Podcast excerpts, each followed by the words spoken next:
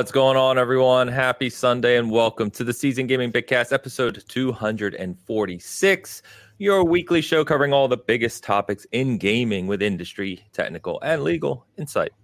I'm your host, Ainsley Bowden, joined by the full cast of characters this morning, which always makes me happy nowadays. First, in the upper right, I guess, is Mr. Dennis McManus with the two with the two purple cats. What are we rocking today? No, it's K State, babe. Oh, K State. There you go. Yeah, I couldn't see the cocaine. Willie and his side piece. I guess I don't know who. That's what they call. You know, I have, I have, no idea what she sold. So, okay. I, but yeah, I'm pretty sure it's like a, a, version of the cocaine Willie is what they call him. Okay. Yeah, All right. My you wife is a fan, and I got this shirt because we went to a basketball game. And okay. I had no, All right. You know, so you know, I would have guessed meth Willie, but you know, either way, yeah. it works. It is Kansas, so uh, you know, I can see where you're going. Sure. Uh, Mr. Tie Guy Travis McClunky, sir. McClunky and cocaine Travis actually is what I go by. I heard that's how San Francisco rolls. San Francisco is much more cocaine than meth, I would say. Yeah, for sure. Yeah. yeah. scooped cocaine, I hear. Yeah, scooped cocaine. Yeah, yeah. It's, uh, it's um, gluten free for sure. oh man! And last but certainly not least, good to have him right at the start of the show this morning, Mister Hoeg Law. Good morning, brother. Good morning. Yeah, thanks for having me. I have no drugs to affix to my name. doubt that. I really doubt that in your current state. Oh, come Not on. illegal ones, maybe. Painkillers. Come on. There's something I have there. no painkillers. Opioid hoeg. No, that's good. That's good. Wow. Impressive. Fantastic. I'm surprised. You're you're on no medication, really. No, I'm on blood pressure medication. Okay, there we go. Blood pressure med. Exciting. Hoeg. There we go. There we go. oh man, Chad. Good morning, everyone, or good afternoon to you. Um, got a few things to discuss today. We've got Burning Shores for Horizon Forbidden West, which of course Dan has probably already completed. We've got a couple showcases this week, including Street Fighter Six, another Diablo Four showcase, a Nintendo Switch Indie showcase. Um, Travis and I can finally talk about Dead Island Two in our full reviews, along with stuff coming next week. PlayStation finalized an acquisition. So we'll be covering all of that and more. Before we get into the topics, though, I do want to give a special shout out to our favorite squirrel. So Secret Mix Squirrel, uh, if you're not aware, going through some stuff in uh, in personal life, as uh, we've talked about pretty heavily here. Uh, you know, very supportive community. Obviously, um, things happen, right? Uh, we all deal with something at one time or another, and right now, uh, Squirrel's dealing with some pretty serious stuff. So um, if you can help out in any way, I have pinned at the top of the seasoned gaming channel chat the just giving link for the crowdfunding for Squirrel. Anything is appreciated. Hoeg, I actually not a mod on your channel, so I can't add it on yours. But if anyone on on uh, Hoeg's channel wants to add the link, uh, you can find it, like I said, at the top of the SG channel uh, and link that up. But anything would be appreciated. She Absolutely. does an awful, awful lot for the community around here, um, so it would be uh, definitely welcome. Yeah, she's huge, man. I mean, I, I, I didn't know where she came from, to be honest. and, then she started, started showing up, and then I actually DM'd her. I was like, "Listen, I said you have done so much for, you know, SG. Just yeah, you know, within the last few months, it was amazing. I mean, just I, you, most of them, I don't, I don't get a lot of interaction with my Twitter, which is by design but most of my likes, retweets, and stuff like that are something that I mentioned in from from her, and she's been amazing. I see her do it for everybody, like on the law side, the law tube side of stuff, you know, like yep. Runkle and everybody, and and and Hogue. So I, I, I really feel for what she's going through right now. So if you can support her, you know, in any little way possible, that'd be awesome. Yep. Yep. yep. Fair enough. So, all right. Roll away some money. Give it to her. You just you just had to get that in there, didn't you? oh man! All right, so let's go ahead and jump into uh, the games that we've been messing around this week. Travis, we'll save Dead Island two for a second because we'll talk. Uh, there's a question I actually want to pose to you and to Dan and Hoeg uh, to a lesser degree as well around the review process because something came up last week. I forgot to bring it up last week. Uh, I told you I was going to bring it up, but I wanted to talk about that this week. So we'll get to that in a minute. But um, what's been good for you guys, man? Anything you've been playing this past week? Uh, and Dan, feel free to to educate us on Burning Shores as well. Yeah. Oh yes, I've been playing a surprise game that I was not expecting to enjoy as much as I am, which is Let's the go. Disney Speedstorm game. saw I got to be honest with you, I don't even know what you're talking about. Yeah. So Racing Disney game. Kart Racer, Donald Okay. Duck, Mickey Mouse, Mulan, Sweet. racing around in carts, and it's a Gameloft game. So it's like like um, Dreamlight Valley. It's going to be free to play in the future. So it's all Sure. set up to be free to play, but they're charging now for founders packs and things. Sure. So I think one of the things I saw in reviews, which is justified, is yeah, it's a good kart racer. It's smooth. It's got really nice tracks. I really enjoy it, but it's got all the stuff you would expect from kind of the mobile environment of how to earn characters and how to grind out various resources. And some people don't like that. I don't blame them. But I think in terms of playing a game, it gives you a lot of drive to go and do the next thing. So they Gameloft has been doing mobile games forever and so they they know how the Skinner boxes work here. And so it's very enjoyable to say, all right, I'm going to do some multiplayer. I'm going to rank up my Mickey Mouse, and then I'm going to get wrenches that is going to make my Donald Duck better, and we're going to move from there. and so you have all these various resources and economies, and then seasons and, and battle passes and everything else that you expect from that kind of environment. And it will be free eventually. So it's kind of built that way. So anybody that looks at it right now and says, well, I don't feel like it's a $40 game or a $60 game or a $70 game, I think there are three packs. I don't blame them, but I've been enjoyed the absolute heck out of it. It's just a really strong kart racer. Wow. The, how many characters does it have right now? And I would assume they're going to kind of eventually add the whole gamut of, you know, Disney characters. I'd have to look because they have like all the economics working, but I think it's five at, at the front, and then like a couple of rotating people, like a League of Legends Sure. style or any other kind of Yeah. thing like that, and then another, I would guess, dozen or so characters that you get from shards and things. If you're familiar with like mobile economics, Yeah. Yeah. So you have to go and earn them that way, and you get through the season, and you get different treasure chests that give you different shards, and then in order to upgrade them to higher levels, they have different upgrade resources. And you go and hit the button and say, "Where can I get these?" And they'll tell you, you know, tier four of season wherever, and then you'll go and do that race. But um, it's a lot of fun as a baseline game. The, the tracks are really nice. They've really gotten the characters in the in in the game. So Sully looks like Sully from Monsters Inc. and Nice. like Mickey, and they're all wearing kind of racer garb. And I think one of the things I really like about that particular look is they've given all of the characters their kind of own sponsorship deals, like you would expect to see on a racing uh, uniform, but they're all like kitschy and slightly related to the the property that the characters Like represent. related to that character. That's cool. That's cool. Is it is it on all platforms? I think it's on all platforms. Yep. Okay. Um, I'm playing it on the PlayStation Five. Okay. And It's does it Xbox, have It's on PC. Yeah. does it have a, uh online multiplayer crossplay that type of stuff too? I believe so, and I believe you can even take your account and and use a GameLoft account and and move your progress across platforms. Wow. This is cool, man.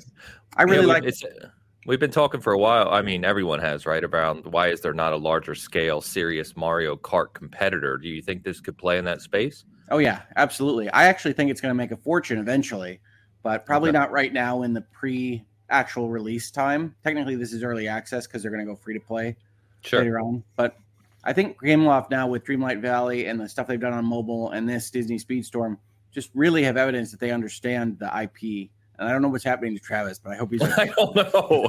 He's fighting an invasion or something. There's What like happens a when you leave your spider that, windows open? that slewed down right into the frame. You could see. no, it. to It us, like it just looked like you were fighting a ghost. Yeah. That was crazy. All right, I don't know where it went. I missed it. No, I wanted to vouch for It's all around Speedstorm. because it's very flashy, it's very smooth, and the tracks are really unbelievable and Yeah. just really, really fun stuff. And they take they take Disney music, songs, and things from the movies and Disney World and elsewise, and they and make them, I don't know, kind of dubsteppy electronica. Okay. Mm. That's cool, man. I, I I don't know how I missed that, but um that's definitely interesting. I love kart racers, especially if they support kind of proper online racing. They're just fun. So um I'll definitely check this out. That's awesome. Yeah, well, it's been it's been really good for my therapy because I've been able to slowly get up to playing it decently. And I was I was joking. I was I was multiplayer ranked multiplayer yesterday night, and I was I was winning a few. I was like, ah, you don't even know. My hand doesn't even work. He's playing ranked multiplayer. This is what I'm here for. Hoeg. I love Yep. it.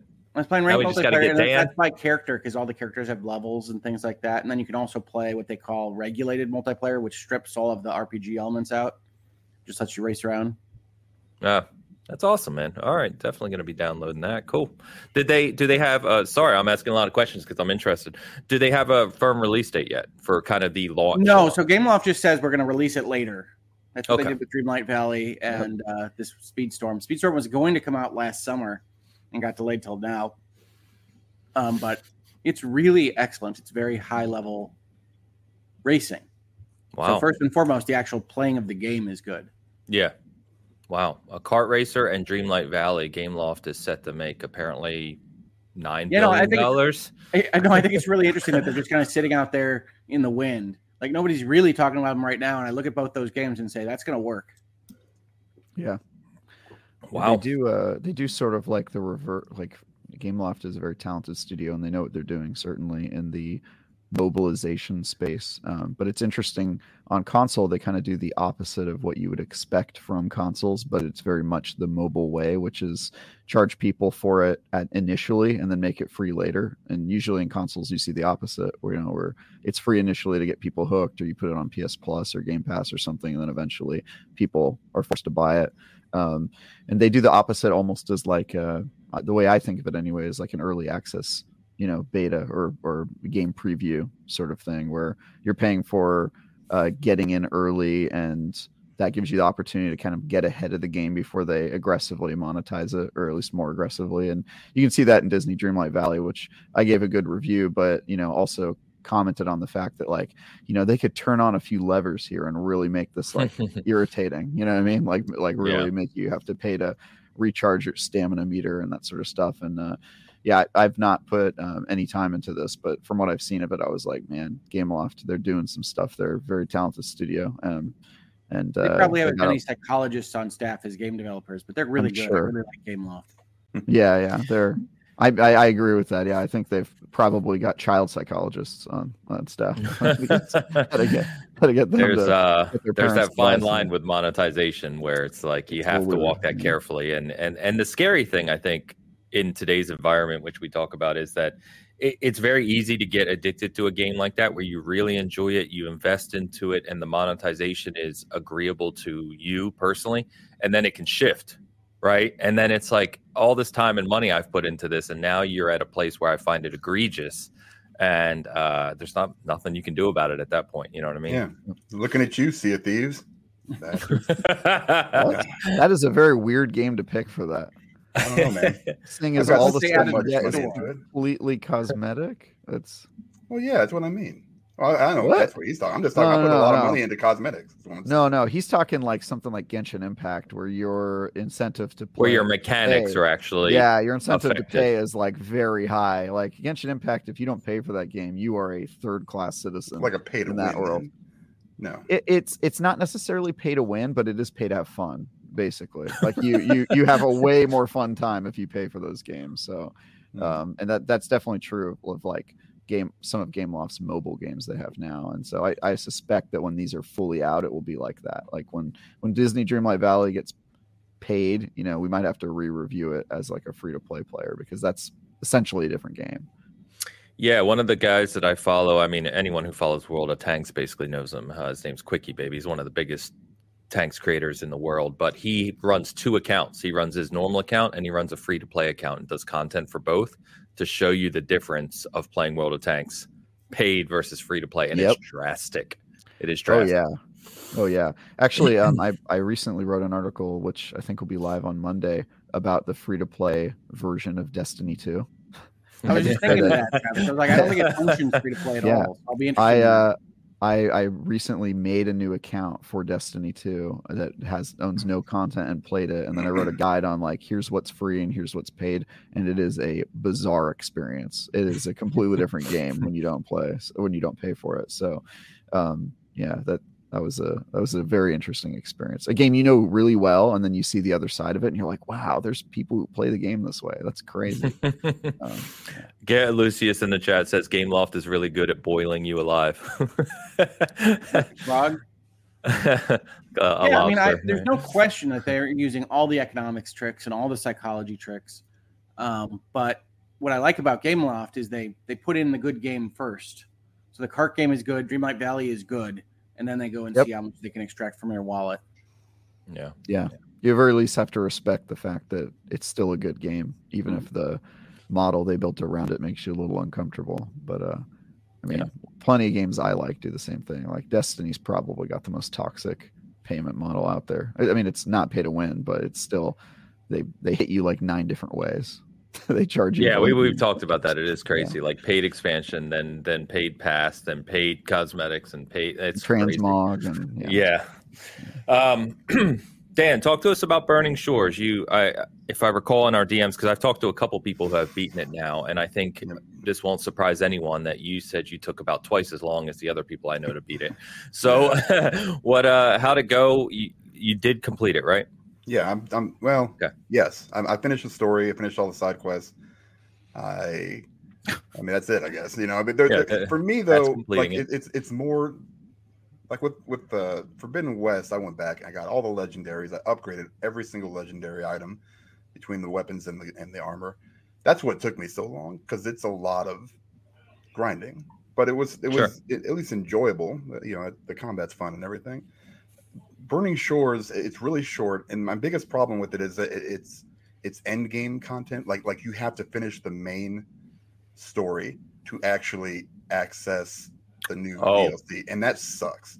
Okay. And I I- don't like when when when studios do that. I, I'd rather it be like, you know, the the the worst thing is, is is when it's like completely something different. Like Far Cry does it a lot, where it's like, okay, now we're gonna go to do aliens. You know, where we're just gonna use like half the map and change some stuff up. I hate that kind of DLC. I never I never buy that stuff. But I, I enjoy DLC more like where, where, they add something to it and you can kind of choose to do it at any time, you know, or maybe even like even slightly level locked. You know, it's like okay, you got to be up to level thirty maybe, and then you can, you know, you can go do this. But but having to beat the main story to go play basically what amounts to you can probably do it in like four hours if you just power through it on like an easier difficulty. Uh, you could probably do it in two or three hours. The story was great. Um, I know a lot of people talk about the character building with Aloy. It's it's good. It, it just felt rushed because it was such a short experience. I feel like there was more there to explore with that character instead of how they did it. I don't care about you know the direction they went necessarily, but I think they could have done it a little bit better. It just felt really really rushed. I hear Uh, they're smooching. yeah, yeah, that's apparently the biggest thing that everybody took out of the game. And I'm just like, this is this is crazy. You know, I don't know why people get so upset about that. You know, it's it's it's it's stupid. It's just stupid. Does it have dating sim mechanics? It it Oh, does boy. not. It, you know, there's there's basically one one choice. Leave you that make for Midnight. Suns. Yeah, Mhm. no, I'm still Yeah. that. See, Midnight Suns. Midnight Suns, not to change topics on us, but I, I see more and more people coming to appreciate that game. It feels like one of those games that's going to end up, quote, underselling against expectations, but going to end up like a cult classic where people continue to rave about it for years to come. That game's Yeah. almost impossible to sell. So I hope it doesn't end up under expectations because they should have expected They already said that. not They great. did. They already, they, the publisher said it didn't sell to their Yeah. expectations. Yeah. yeah, of course. But we got we got to work on expectations rather than sales. Yes. Yeah, I think Yes. that any uh any game that has the Marvel brand attached to it is going to have sky high expectations. So I think Yeah. that was a foregone Sadly. conclusion that it was going to be underselling. Yeah, but Also, their well, that's marketing cool. But atrocious. So They were Yeah, scared of the game. We talked about that last year. They didn't know what the hell they had. yeah. Yeah. Um, should have marketed But it as a dating sim. but on Burning Shores, I mean, um, worth the twenty dollars to you, Dan? yeah. For me, it was. Uh, I think for most people, it will be. Uh, it's so I went back and kind of looked and saw why they didn't put it on the PS4. There's it's the clouds. It's not like like the cloud technology. It's clouds. Like they couldn't make the clouds work on the PS4. And here's the thing that that really only affects I think one mission, like where you're actually flying through a cloud or something. And it, it's not. I'm not sure they couldn't have pulled it off, but there's also a lot of battles that have a lot more machine enemies. Uh, so there's a lot more going on uh, that might have pushed the tech limit. Maybe I don't know, I bet they added that once they said no to the PS4 platform, Yeah, which was probably the sure. opposite. Could have Yeah. opened up their space. Yeah. Yeah. yeah i mean that that was the biggest that was their their hurdle was you know something about the clouds being up there that's fine you know i, I wish more people could you know can could experience that because it's kind of an important part of aloy's story you know um now we can i think rob said something about showing the vulnerability of aloy the problem i have with that is is that it, just felt like it could have it should have been longer right like you you start forbidden west and then you know, it's like, oh, I'm just, I'm Aloy. I, it's all my responsibility. And then by the end of it, you know, she's kind of like, yeah, all right, maybe I can use some friends, you know, and then, you know, and then, then you go to this one where it's just like all of a sudden she just lets down all of her guards. And it's, it doesn't feel right for me because I feel like she should still be a little bit more guarded than what they kind of made it out to be. Um, but at the same time, you know the kissing thing if you're really upset about that just understand that the representation in video games is not a finite amount. It's not like everything has to fit in a box. It's not like if you have you know this certain amount of representation here that, that's not how it works. That's not how this whole thing works. You don't lose anything because somebody else gains something right? There's not a, a, a box of like okay well you're getting more representation with this community so i'm going to lose mine that's not how it works Am So I missing something it. here? Does No, she it's kiss a- a woman? Yeah, she kissed him. Yes. Okay. So I mean, that's that's. So of course thing. there had to be stories this week about Aloy. that was all being- it Yeah. That was the course. whole Yeah, yeah. thing. Like you, you could sit here and, Yeah. and dissect this DLC for what it is and find way more things that are you know not good. Yeah, like, like the grinding with for the the brim shine is their, their new their new currency, and it's just like, gosh, you need so much to like get everything all the way leveled up, and it's hard to find. I mean, it's it's Yeah. it's and you know it, it's but it's it's it's for twenty bucks. Yes, I would I would pay for it. So you Um, feel like, um, not to interrupt you, Dan, but you, No, you feel like because Forbidden West is a big game. We've talked about it, right? You put more hours than anyone alive should put hours into that Uh-huh. game, but even uh, normal players uh, would put dozens of hours into that game. And you're saying that in a five-hour DLC, they kind of took a sharp turn that didn't feel natural to the evolution of Aloy. Right. Not I mean, uh, separate, separate of the sexual stuff, but you know, No, yeah, yeah, uh, just that- in that general. Yeah, for sure. That doesn't matter to me. That's that's Yeah. That's it, it, it- it's. I think it was great. I mean, I mean, also, I mean, technically, she's a clone of a, you know, lesbian. So maybe there's something there you can look into. Oh, there's a a lot good of things you can kind of. Well, I mean, it's it's it's a it's a you have to find like a special um, record of uh, Elizabeth Sobek talking to. That's it. Well, I, yeah, forgot, I forgot yeah. that she was a clone. That- right she was a- a clone that's right pull so i mean i mean what i mean who cares anyway i mean it doesn't really matter that's the biggest thing like if you- that's if that if i'm reviewing a game and you know it, it's not going to be be- you know that it's just it just frustrates No, me no, no one in like this comes community out. cares. nobody cares right Well, it Yeah, matters. Well, no, the- I think the lesbians probably care i love lesbians positively. That was an interesting comment. everybody knows All of them? You love all as lesbians? That's Well, I mean, I think, eh, you know, I, as a person that really enjoyed Forbidden West, I, I don't think Aloy is a very good character, period. So see that's doing- more of an issue doing anything else with her in, in Burning Shores is like, well, I, you haven't built up Aloy enough to me. yes that, That- was that's the what we've talked about that before. She seemed really one note um, in Forbidden West, even the 25 or so hours I played. Um, She's almost a Master Chief esque, like empty vessel. all right. Okay. No, but I mean, he is. he's an empty vessel. easy Sorry. easy Let's not bring Halo into this. No, I'm kidding. Um, but no, I yeah, I agree with you. I agree with you. By the way, Kay Asante, good to see you this morning, brother. He said I put 200 hours in. You're a I'm noob compared to Dan. You're a noob compared that's, to Dan, my that's friend. half of what i did though that's really good that's i mean Dan spent 200 hours just playing the little chess game. No, I, that's the. I spent five minutes playing that chess game just to get the. Wow. That's the worst part of that whole game, and that's Hoeg's probably Wow. favorite part. I'm sure. It, it isn't a very Um, good Machine game. Strike is okay. Machine Strike. Yeah. I was like, God, I got to win three matches. This sucks. so I went to like the. e- I went and bought all the hard, like the best strike pieces, and then I went to like the easiest guy that you know on the lowest level. I'm like, I'm gonna go play this guy with my giant whatever. You grinded, yeah. yeah, it worked out great. But yeah, there's there. I- I mean, for twenty bucks, totally worth it. you know, go buy it. It's it's got a, a few more machines in it. Uh, short, you know, short story, but a pretty good size map, and it you know it's, it's fun. It's fun. I mean, it's Aloy. Okay. It's Horizon. Combat's great. Play it not I like- ultra hard.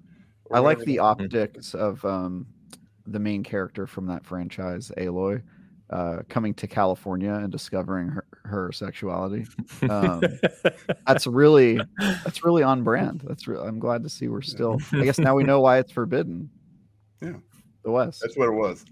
yeah, Those are the burning shores. Yeah. He's already gone through the Forbidden West. Yeah, that's right. Well, isn't it because it's it's Hollywood, right? Isn't it still the Forbidden? I Forbidden mean, it's West? still west, but it's not the It's Forbidden west. West. It's like an area. Oh, see, I see. the shores are not forbidden. I see. So San Francisco is the forbidden part. Burning. Okay. Yeah. Well, let's not. Is it Amazon? I forget the. uh We have a Horizon TV show coming, um, so Yeah, it'd be be interesting something. if they dive into that topic. I did not know that. I did not know we Yeah. had a TV show coming. Mm. This strikes I me as a Amazon. terrible IP HBO. to make into a TV show. This strike, yeah. I did- PlayStation's like- going all in on that. They got I mean, Horizon well, coming, course God of are. War, God of War's Have you seen coming. Sony Pictures, they have nothing else uh, going for them. So, uh, I, I If only think, they uh, told decent stories with these things, they could make them into good movies and shows.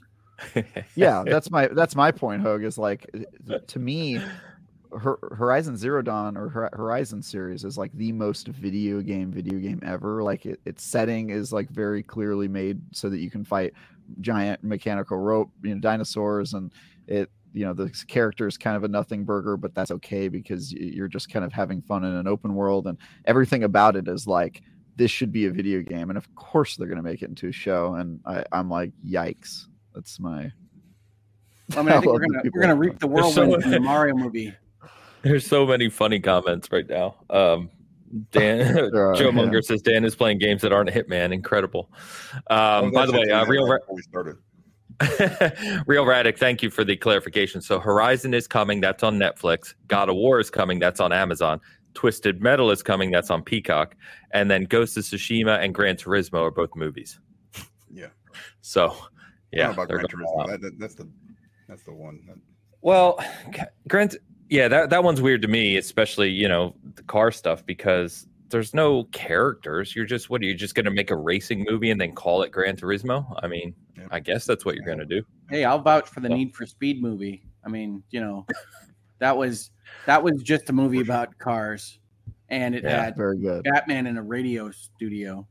But That's uh, true. yeah. That- It is better than Fast and Furious, but I mean, still, it's oof, it's rough. Um, He's just picking fights, Travis. I don't know what I to know. It just, you know, I don't, I don't even. It doesn't bother me. He hasn't seen the movies. That's so, you know, it's like, it's like. Well, I've seen doesn't know what three of them. about. I've seen three of them. You've seen had the enough. three that came out in 2001 or whatever. You know, it's like that's a long time ago, bro.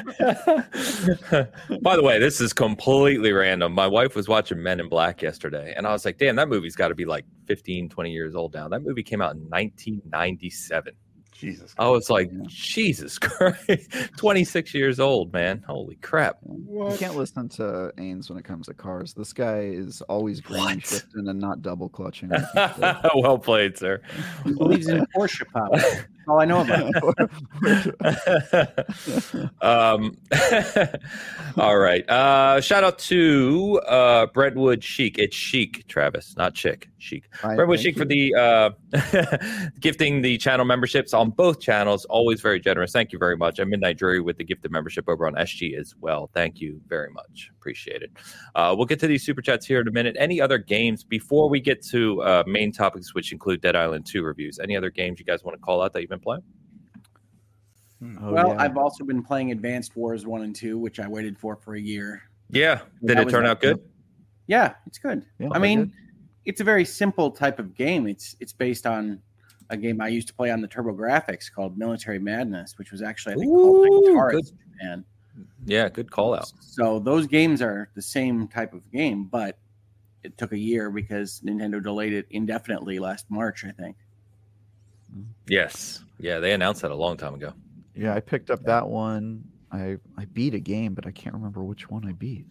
I've, I beat some games this week. I'm catching up. I'm I'm actually in between reviews right now. Um, so I've been playing like uh, Resident Evil, uh, you know, remake, and some of the stuff I just didn't have time for. Other stuff, and uh, also Advanced Wars is on my list, but because of my gaming ADHD, I'm sort of just jumping around between games and still lots of stuff. My backlog is pretty long. Dude, Cyberpunk is still on my backlog. I still haven't finished that game. I feel like I've been playing that game for like a year and a half. Well, I'm also playing Cyberpunk- Dead Island 2, but I'm, I was told I'm not allowed to talk about that yet. So Not yet. ah, yeah, not yet. yeah, yeah. That's on the Uh, Cyber Cyberpunk is your version of Hoeg's um, Xenoblade Chronicles. It's just going to be there forever. I don't In know fairness, about I that. had set aside some time to play Xenoblade Chronicles, and it didn't work out for me. oh, that was the stroke, wasn't it? Yes, that was Um, that week. Yeah, there you go. Yeah, that's never See? happened. The- Season the Gaming fates reports conspire. Xenoblade Chronicles can give you a stroke. Don't Yeah. play it. Yeah, That'll be the next video he well, does. maybe do play it. Um, I did play a few more matches. Uh, I know I mentioned this last week. I did play a few more matches of Battlefield 2042, and I can report that it is actually fun. I'm shocked. Uh, they've done a lot of improvements to that game. It plays really smooth now, um, and uh, I was having a good time. So I'm actually going to be playing And it that. only cost them their reputation. pretty much, and a year and a half of extra dev and setting up a new studio to fix it, and yeah, an awful Is it a lot. new studio that fixed the game? No, they to fix the franchise, they set up. Remember Marcus Lehto, who was one of the Halo originators, is has a new studio in Washington, I believe, that uh, EA has set up to uh, build the future of Battlefield single player, like story. And then remember they put uh, Vince Zampella now as overseer of Battlefield IP. So they're you know they're reinvesting to try and reinvent it. It's like you shouldn't have had to reinvent it in the first place. You had an amazing IP that you just crushed. Yeah. Mm. Anyway, uh, let's get let's catch up on some super chats. Um, Dan, rapid fire at you here. Google man, right out of the gate before the show began, as Before always, his started. random comment. Yeah, so I've been playing Breachers VR. There's an option to mute all voice chat, and the range is on the left side of the main menu. You're welcome. I love these. okay, uh, I don't know what Breachers VR is. Is No. Travis? You know what that is? I do. I've not played it, but I believe I own it. That's like the story of my life. Yeah.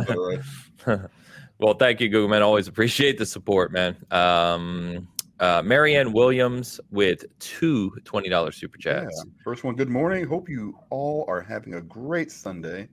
Yes. Good so far. Yeah. Yes, always very generous, Marianne. She gives twenty dollars, usually a super sticker. She's switching it up with some actual words this week to both Oh. sides of the House, SG and Hoeg laws. Super Yeah. appreciated. And just wanted Appreciate to say good morning and pass it on. Travis. Open smile mouth. Open mouth smile. That Open one. smile mouth. Uh, a blue. Yeah, that's that's right. A blue heart. I think that That's is a Smurf Michigan heart? thing. Smurf heart. Wait, does that mean humans are red? Anyway, um, and then uh, 100 waves. She waved at us 100 times.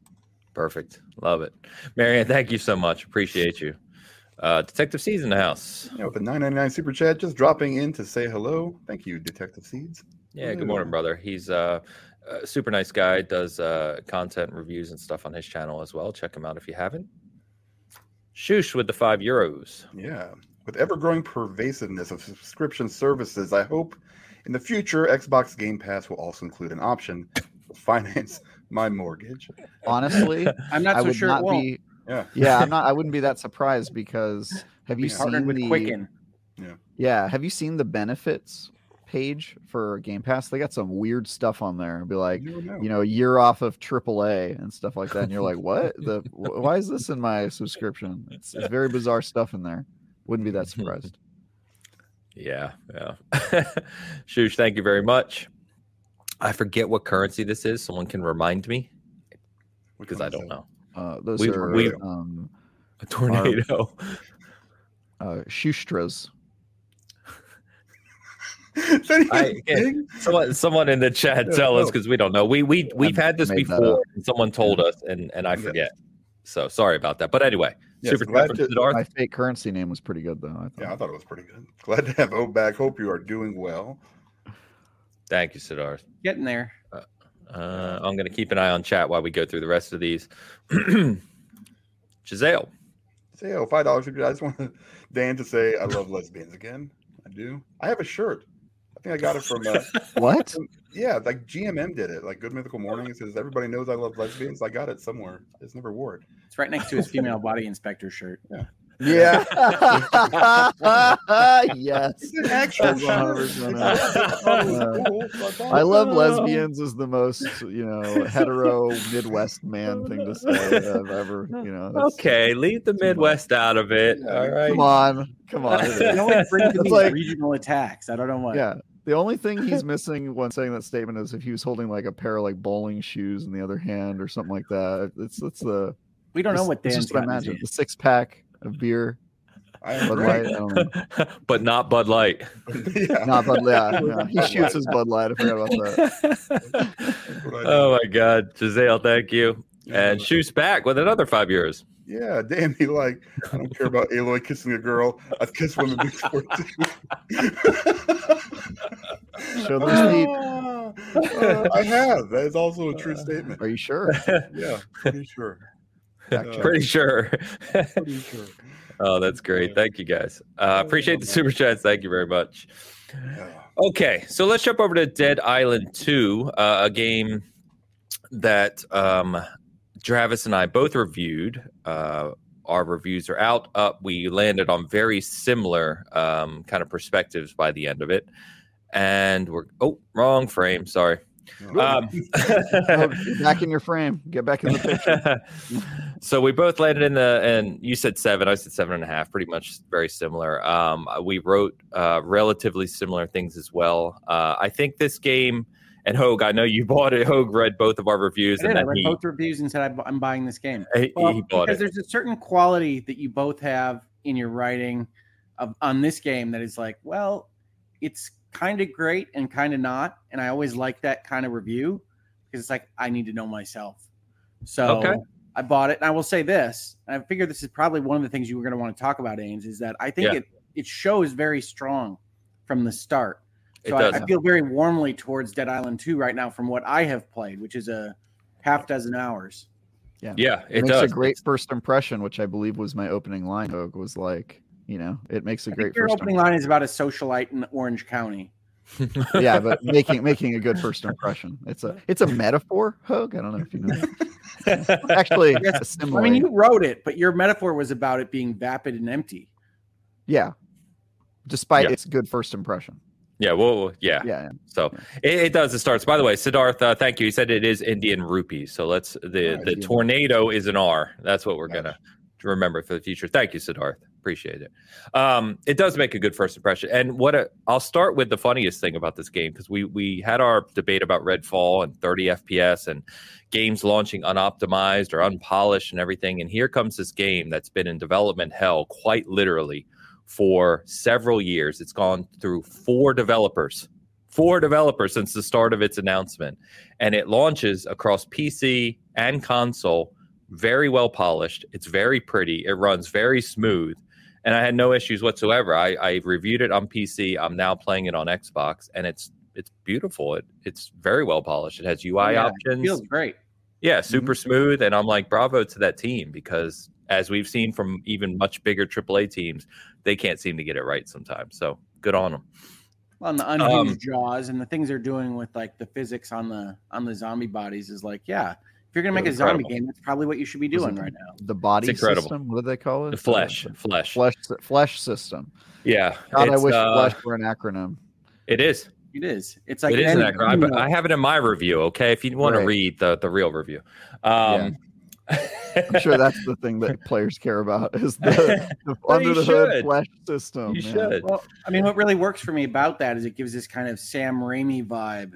It's that Yes. it's that Doctor Strange zombie monster guy, and it's all kind of half hilarious while you're fighting these things all the Yep. time.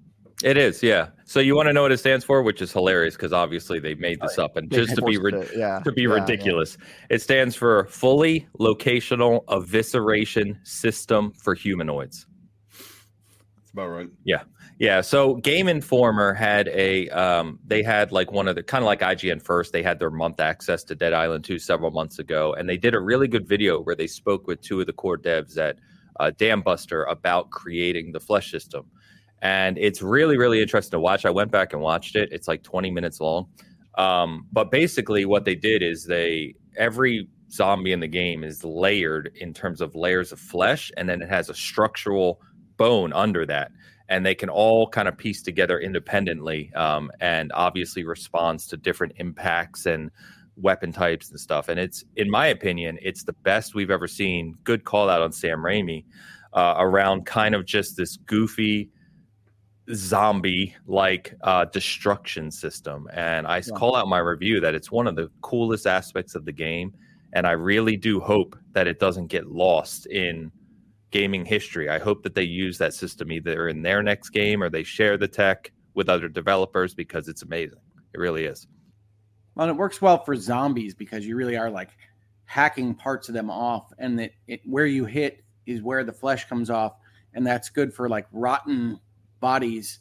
I don't know that it would work as well if you considered that to be a live human in these circumstances, but I think it could be modified for what you want to do with it. And I think we're so used to when we're playing video games, kind of having a a metaphorical swing of the bat or whatever it is that you're using, and like yes, they get hit, and and that's that's what you're doing playing the game. And then this is oh yeah, that's that, that, that whole jaw comes off if you hit it in the right way and things like that. And it's it's just a different experience.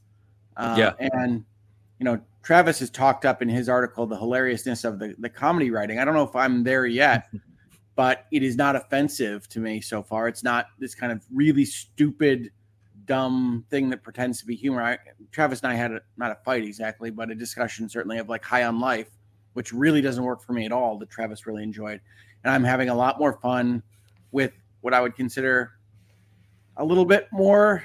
It's not subtlety exactly, but directed satire of things within Dead Island 2 so far. I mean, one of the very first things you do is you go through a like a, a multi-channel network house of Twitch streamers. And yes. it's just really well done with environmental storytelling. And you return to that house and it's worse than when you left it and all these various mm. things. And I really enjoyed that so far in level, I guess it's level one. Yeah, that's very early. That's yeah. very early. Yeah. Um, yeah, no, I'm the same way. It's got a, it kind of doesn't take itself seriously, which it shouldn't, right? Ever since its debut, which is fun. Um, and the combat system, uh, and or the viscer, the flesh system, I guess, is uh, is absolutely incredible. And I think that it does a really good job, which I know Travis called out well around. it does the ten regions of kind of Los Angeles and like Venice Beach and certain areas, and it, I think it does a really good job in terms of representation of those areas, tongue in cheek, right? Of like the Hollywood. You go to movie studios eventually, and you know you go through a movie set and uh, Ocean Drive and all these things. And I think it with the way the writing is combined with how they did some of the zombies representing certain areas, um, I think it's really good tongue in cheek, kind of poking fun at LA um, and that kind of culture. Uh, I think that's what I remember about Dead Island. That's what set it out was like this was in a zombie apocalypse on vacation. Yes. Dead Island. And and LA, Southern California in general has that vibe already. So I think that that's that's yep, really working vacation vibe of LA. That's funny. um, yeah, I, for me, yeah, the the um, the satire is is really good because you know the the uh, a it pokes fun at, at LA and and even even people who live in LA would agree with some of the stuff it makes fun of. Oh yeah, it, which is yeah. which is great. It's kind of, um, but the uh, just the fact that nobody takes the apocalypse seriously, I think, is like the defining characteristic of that game. Um, admittedly, and I wanted to call this out in my review, but couldn't find a natural way to do it. Uh, the name now makes no sense because it's not an island. But, well, I was. That's the first thing that bothered me. But with all the earthquakes happening in the first act, I assume they were just going to carve LA off of California. no, they just call it LA and they moved call on. it LA, and it's, it's an island. It is very funny because they put that title card up as you've got like a long shot of walking into LA, and yep. I'm like, that's not an island at all. yeah, it's really not. It's it's a yep. it's a metaphorical island in that it's quarantined, but yeah, the name has lost all meaning uh, in in terms of it being an island. But yeah, I I quite enjoyed it. Um, some people are saying, you know, uh, is Travis in Dead Island too? I wish. I'm in NorCal, my friend. I, I'm very much a NorCal person, and if you, you know about California's NorCal SoCal they division, each other we don't hate each other, but we definitely have very, very different. My wife is from Los Angeles. I'm going to say they hate each other. Okay, well, uh, I don't hate anybody in SoCal. Well, that's not true. I don't hate most people in SoCal. Um, and uh, yeah, we're all Californians. We're on the same team. Um, but but uh, yeah, the, the the um the problem I have with the game, if we can get into why it's not an eight or Go ahead nine, because I have some as well. Yeah. yeah is um for me it's that the the game though it it hits in terms of its performance and uh its tone i think is really cool. Obviously the flesh system is funny to to have there. It doesn't really do much of anything that i haven't seen in like a dozen other zombie games uh and it specifically doesn't really do anything better than some really successful zombie games. Like i saw somebody in the comments saying that they prefer Dead Island 2 to Dying Light 2. Um, that one's hard for me. I would say it performs a lot better than, although it is actually a pretty buggy game. Dead Island 2 is, uh, but it probably performs better than Dying Light 2, which had a lot of bugs at launch. But in terms of like momentum and speed and moving about the world, like that goes to Dying Light. In terms of characters and story, that goes to Dying Light. In terms of RPG systems, the fact that Dying Light 2 is actually open world, uh, that goes to Dying Light 2. So uh, there's not really a whole lot that you could point to about Dead Island 2 that you go, well, that's you know super unique and a reason to play this game. Like it's it's sort of one of those games you could miss and you wouldn't be missing that much. Um, and that's kind of my that to me that's their original sin with this game is they just didn't give me any reason to say you know Dead Island 2 is a must play or or to really sink my teeth into. You know, I had fun playing it, but I never got to any point where I was like, well, that's new. That's that's interesting in some meaningful way. Um, and that that extends far beyond its premise and the fact that it's just another, you know, open world zombie game. Um, you know, its RPG system is like pretty light. It is pretty, you know, its crafting system. I feel like I've played this exact game in terms of the crafting system like 50 times. And also the weapons that you can craft don't really have a whole lot of character to them you know they, they get fairly goofy in terms of like oh it's a katana that has like a flamethrower attached to it or a blowtorch or whatever and it, it does fire damage. But um, effectively it's it's just you're swinging a katana that has a status effect and it doesn't it doesn't get to the levels of goofiness of like a a Dead Rising game, you know, where you're you're making Sure. like crazy. And I feel like it would have been really easy for them to go in that direction because of the tone of the game. It totally matches that sort of thing. It wouldn't be too beyond the pale for Dead Island, but they they seem to be afraid to go in that direction, and they they keep the uh, the weapons you can craft and kind of the the tools of destruction fairly vanilla for the most part, um, which is I I was really surprised by. Um, so yeah, it's just to me, it's it's it does nothing super offensively wrong. It's more about what it's lacking in terms of uh, its uniqueness and and doing something especially right that that made it kind of just a good but not great game to me, which is why I gave Yeah. this up. Yeah, I think that, about uh, that when you say the weapons is that I do think that graphically they're represented very well. You you add a blowtorch to a to a golf club, and that Yeah. looks different and interesting when you do it as Yeah. you hold it in your hands. Um, Yeah. and yeah, I guess it's a little surprising to me that it doesn't advance into really weird stuff, which is what I would expect going forward into the game. That's what I thought too. Yeah. And I thought, oh, when I get mods, I'm gonna be able to do crazy stuff. But it's like no matter how crazy you equip the mods, it changes the visual look, but it still feels like you're just swinging a regular sword and then it applies Yeah. status. That makes effects. That's really It's yeah. the same stuff. You can like as you get the higher level weapons, you can add more mods to it, but it's really like Travis said, it's status effect bonuses, basically combat bonuses. Um, yeah, I would agree almost wholeheartedly. Uh, as I said with Travis, it's it's a very fun game to play. It's well optimized. The flesh system's great. Uh, where I started to get let down, um, it's there's ten regions that you go to eventually, um, and each of them is kind of like its own little hub some the first couple that you go through where you are now hoeg and i think the next one or two are pretty small they do get bigger later on like when you get to like venice beach um, but they never get creative with it. Uh, the the level kind of exploration is extremely limited. Um, there's clear pathing to where you're supposed to go. Um, there's no like you know dying light I've, i told travis in dms as we were reviewing this dying light 2 i have my own problems with. Like the game just wasn't fun to me. It just bored me as i tried to play it despite some of the really cool kind of um as travis noted like the parkour elements the world design those types of things are awesome and what i have said multiple times now is give me dying light or excuse me give me dead island 2 but in dying light 2's world Um, because the problem with Di- Jesus with Dead Island 2, sorry, is um, it never evolves. So you will your quest system, you will go and unlock something, go through a door, plug in something, and then fight a horde, and you're going to do that through the whole game. It never evolves. Um, you know, the, the extent of the secrets you can find is really buying a fuse from a vendor, putting a fuse in a door, opening it, and getting a weapon. And that is really the extent of it. There's no player, what I said, I think in my review, is there's no true player agency to just go and explore and do anything kind of on your own. It's like you're going to be doing the quests, which are repetitive, and fighting zombies. Um, and they do the fighting zombies really well. They do the goofy writing very well, but it just doesn't get doesn't go anywhere creatively, and that's a shame. And I, I don't know if that is because this is not a big AAA studio, right? So I don't know if they simply didn't have the resources to make a huge world for a player to explore because that's very labor intensive and and also hardware intensive, right? It's much harder to do. Um, and I don't know if they just you know had to narrow scope due to time, what have you. But anyway, uh, that was my biggest complaint with it. Um, but I think as there is something here because I finished the game on PC, reviewed it.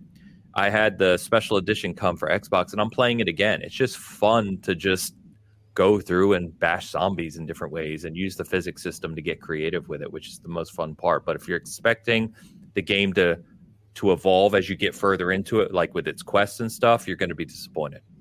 I figured that was what you guys would tell me, which is that strong first impression kind of outstays its welcome, doesn't do much after that, would be my guess.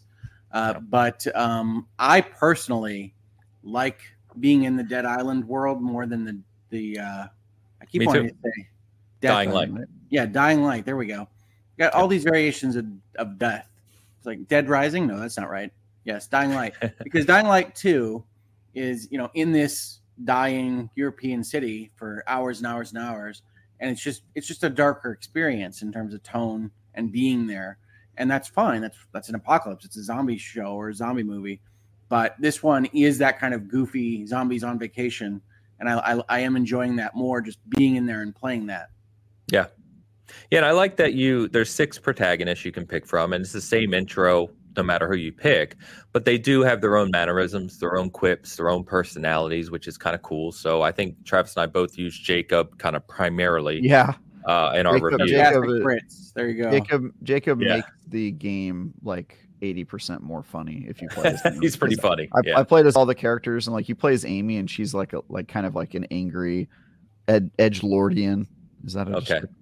Um, Um, and We've been playing Carla and Ryan in my house, and, and Carla is Latina. And what's interesting is that you you have uh, various folks that she's trying to use that on in the in the first chapter. Like she'll speak in Spanish and roll all her R's and try to convince them of something, and like none of it works, right? Because they're the, the plot is the plot, but it's it's yeah, an interesting. they, they also ignore. They ignore a lot of the stuff your character says because the dialogue doesn't change from character to character. So you'll say like something pretty unique with one character, and you'll be like, "Oh, I wonder how they respond to that," and they just say the same line regardless. it's like, what? Come on, they should have re- recorded. Mm-hmm. I was I was enjoying the level of. NPCs using they for everybody because they're like we you, we have no idea who you are. Exactly. Yep. Yeah, yeah. So I mean, at the end of the day, I think one, it's a miracle that this game is here and it's actually good. Uh, first of all, Mhm. Yes. um, Very so I got to give credit to Dambuster. I called that out in my review and just said, you know, it's it's. I also appreciate that Deep Silver as a publisher never gave up on this. Um, which, if you think from a publisher perspective, you spend several years in three developer changing hands. Eventually, you would just go, okay, this is a waste of our damn time and move on. But they managed to support, fund, and produce a fun, good game. And it seems like most of the people that are playing it anecdotally are enjoying it. So I think uh, credit to them. And, uh, you know, I hope that uh, it's a success for Dambuster and Deep Silver. And I hope that uh, we see more of it. If we get a, a theoretical Dead Island 3, which uh, takes what they've built here foundationally and expands upon it, right, in some key areas we've discussed, I think you're going to have a real, real winner, really. So there. I was waiting for one of you to say something. No, but I, I just have went anything to add to quiet. that. I've enjoyed my time, but I'm earlier than any of you. So Yeah. yeah, let us know. You know, next week maybe we'll touch on how you know if you've put more time into it and what you continue to think. Dan, are you uh playing No. plan on playing this at all? Absolutely not. I wasn't a fan of the first ones. I'm not like if it's not State of Decay, basically, I don't really. I try To be clear, Dan, it's really- not scary.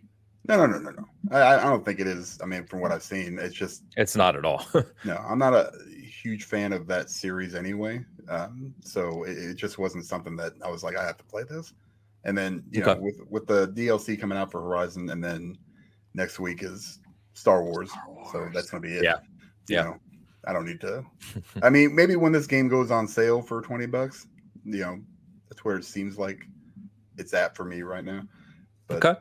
maybe, maybe. Um, by the way, just a quick shout out. We are giving away at SG a deluxe edition of the game for PC. So um, it's on our Twitter profile. Super simple to enter. We're going to pick the winner later today. So if you want to play Dead Island, you have a PC that can run it. Uh, check out, you know, Seasoned Gaming Twitter, and you can enter, and we'll pick that winner later. So cool. Anything else you want to say on Dead Island 2, Travis? You spoke your mind. Uh, yeah, I spoke my mind. I, I, you can read a whole bunch of words about how I feel about it, but yeah, um, I will not be replaying that game. I think I, thi- I think I had my fill, so okay. it was a good time though. I am enjoying that, uh, you know, because obviously I just new PC, so I was running it at uncapped frame rate and you know uh, top everything on PC. But going to Series X, it's not a drop off. Uh, it's super smooth. It's gorgeous. Yeah, really good. What do you got in your PC? Let's talk. What, what do you got? What do you want? I didn't sign up for this. I got got my, yeah, I'm uh, not doing that. I'm not doing that. I got my 4090 in uh, a couple days ago, so I'm building a, a new rig right now. So I'm It's good. Getting all getting all PC'd up once more.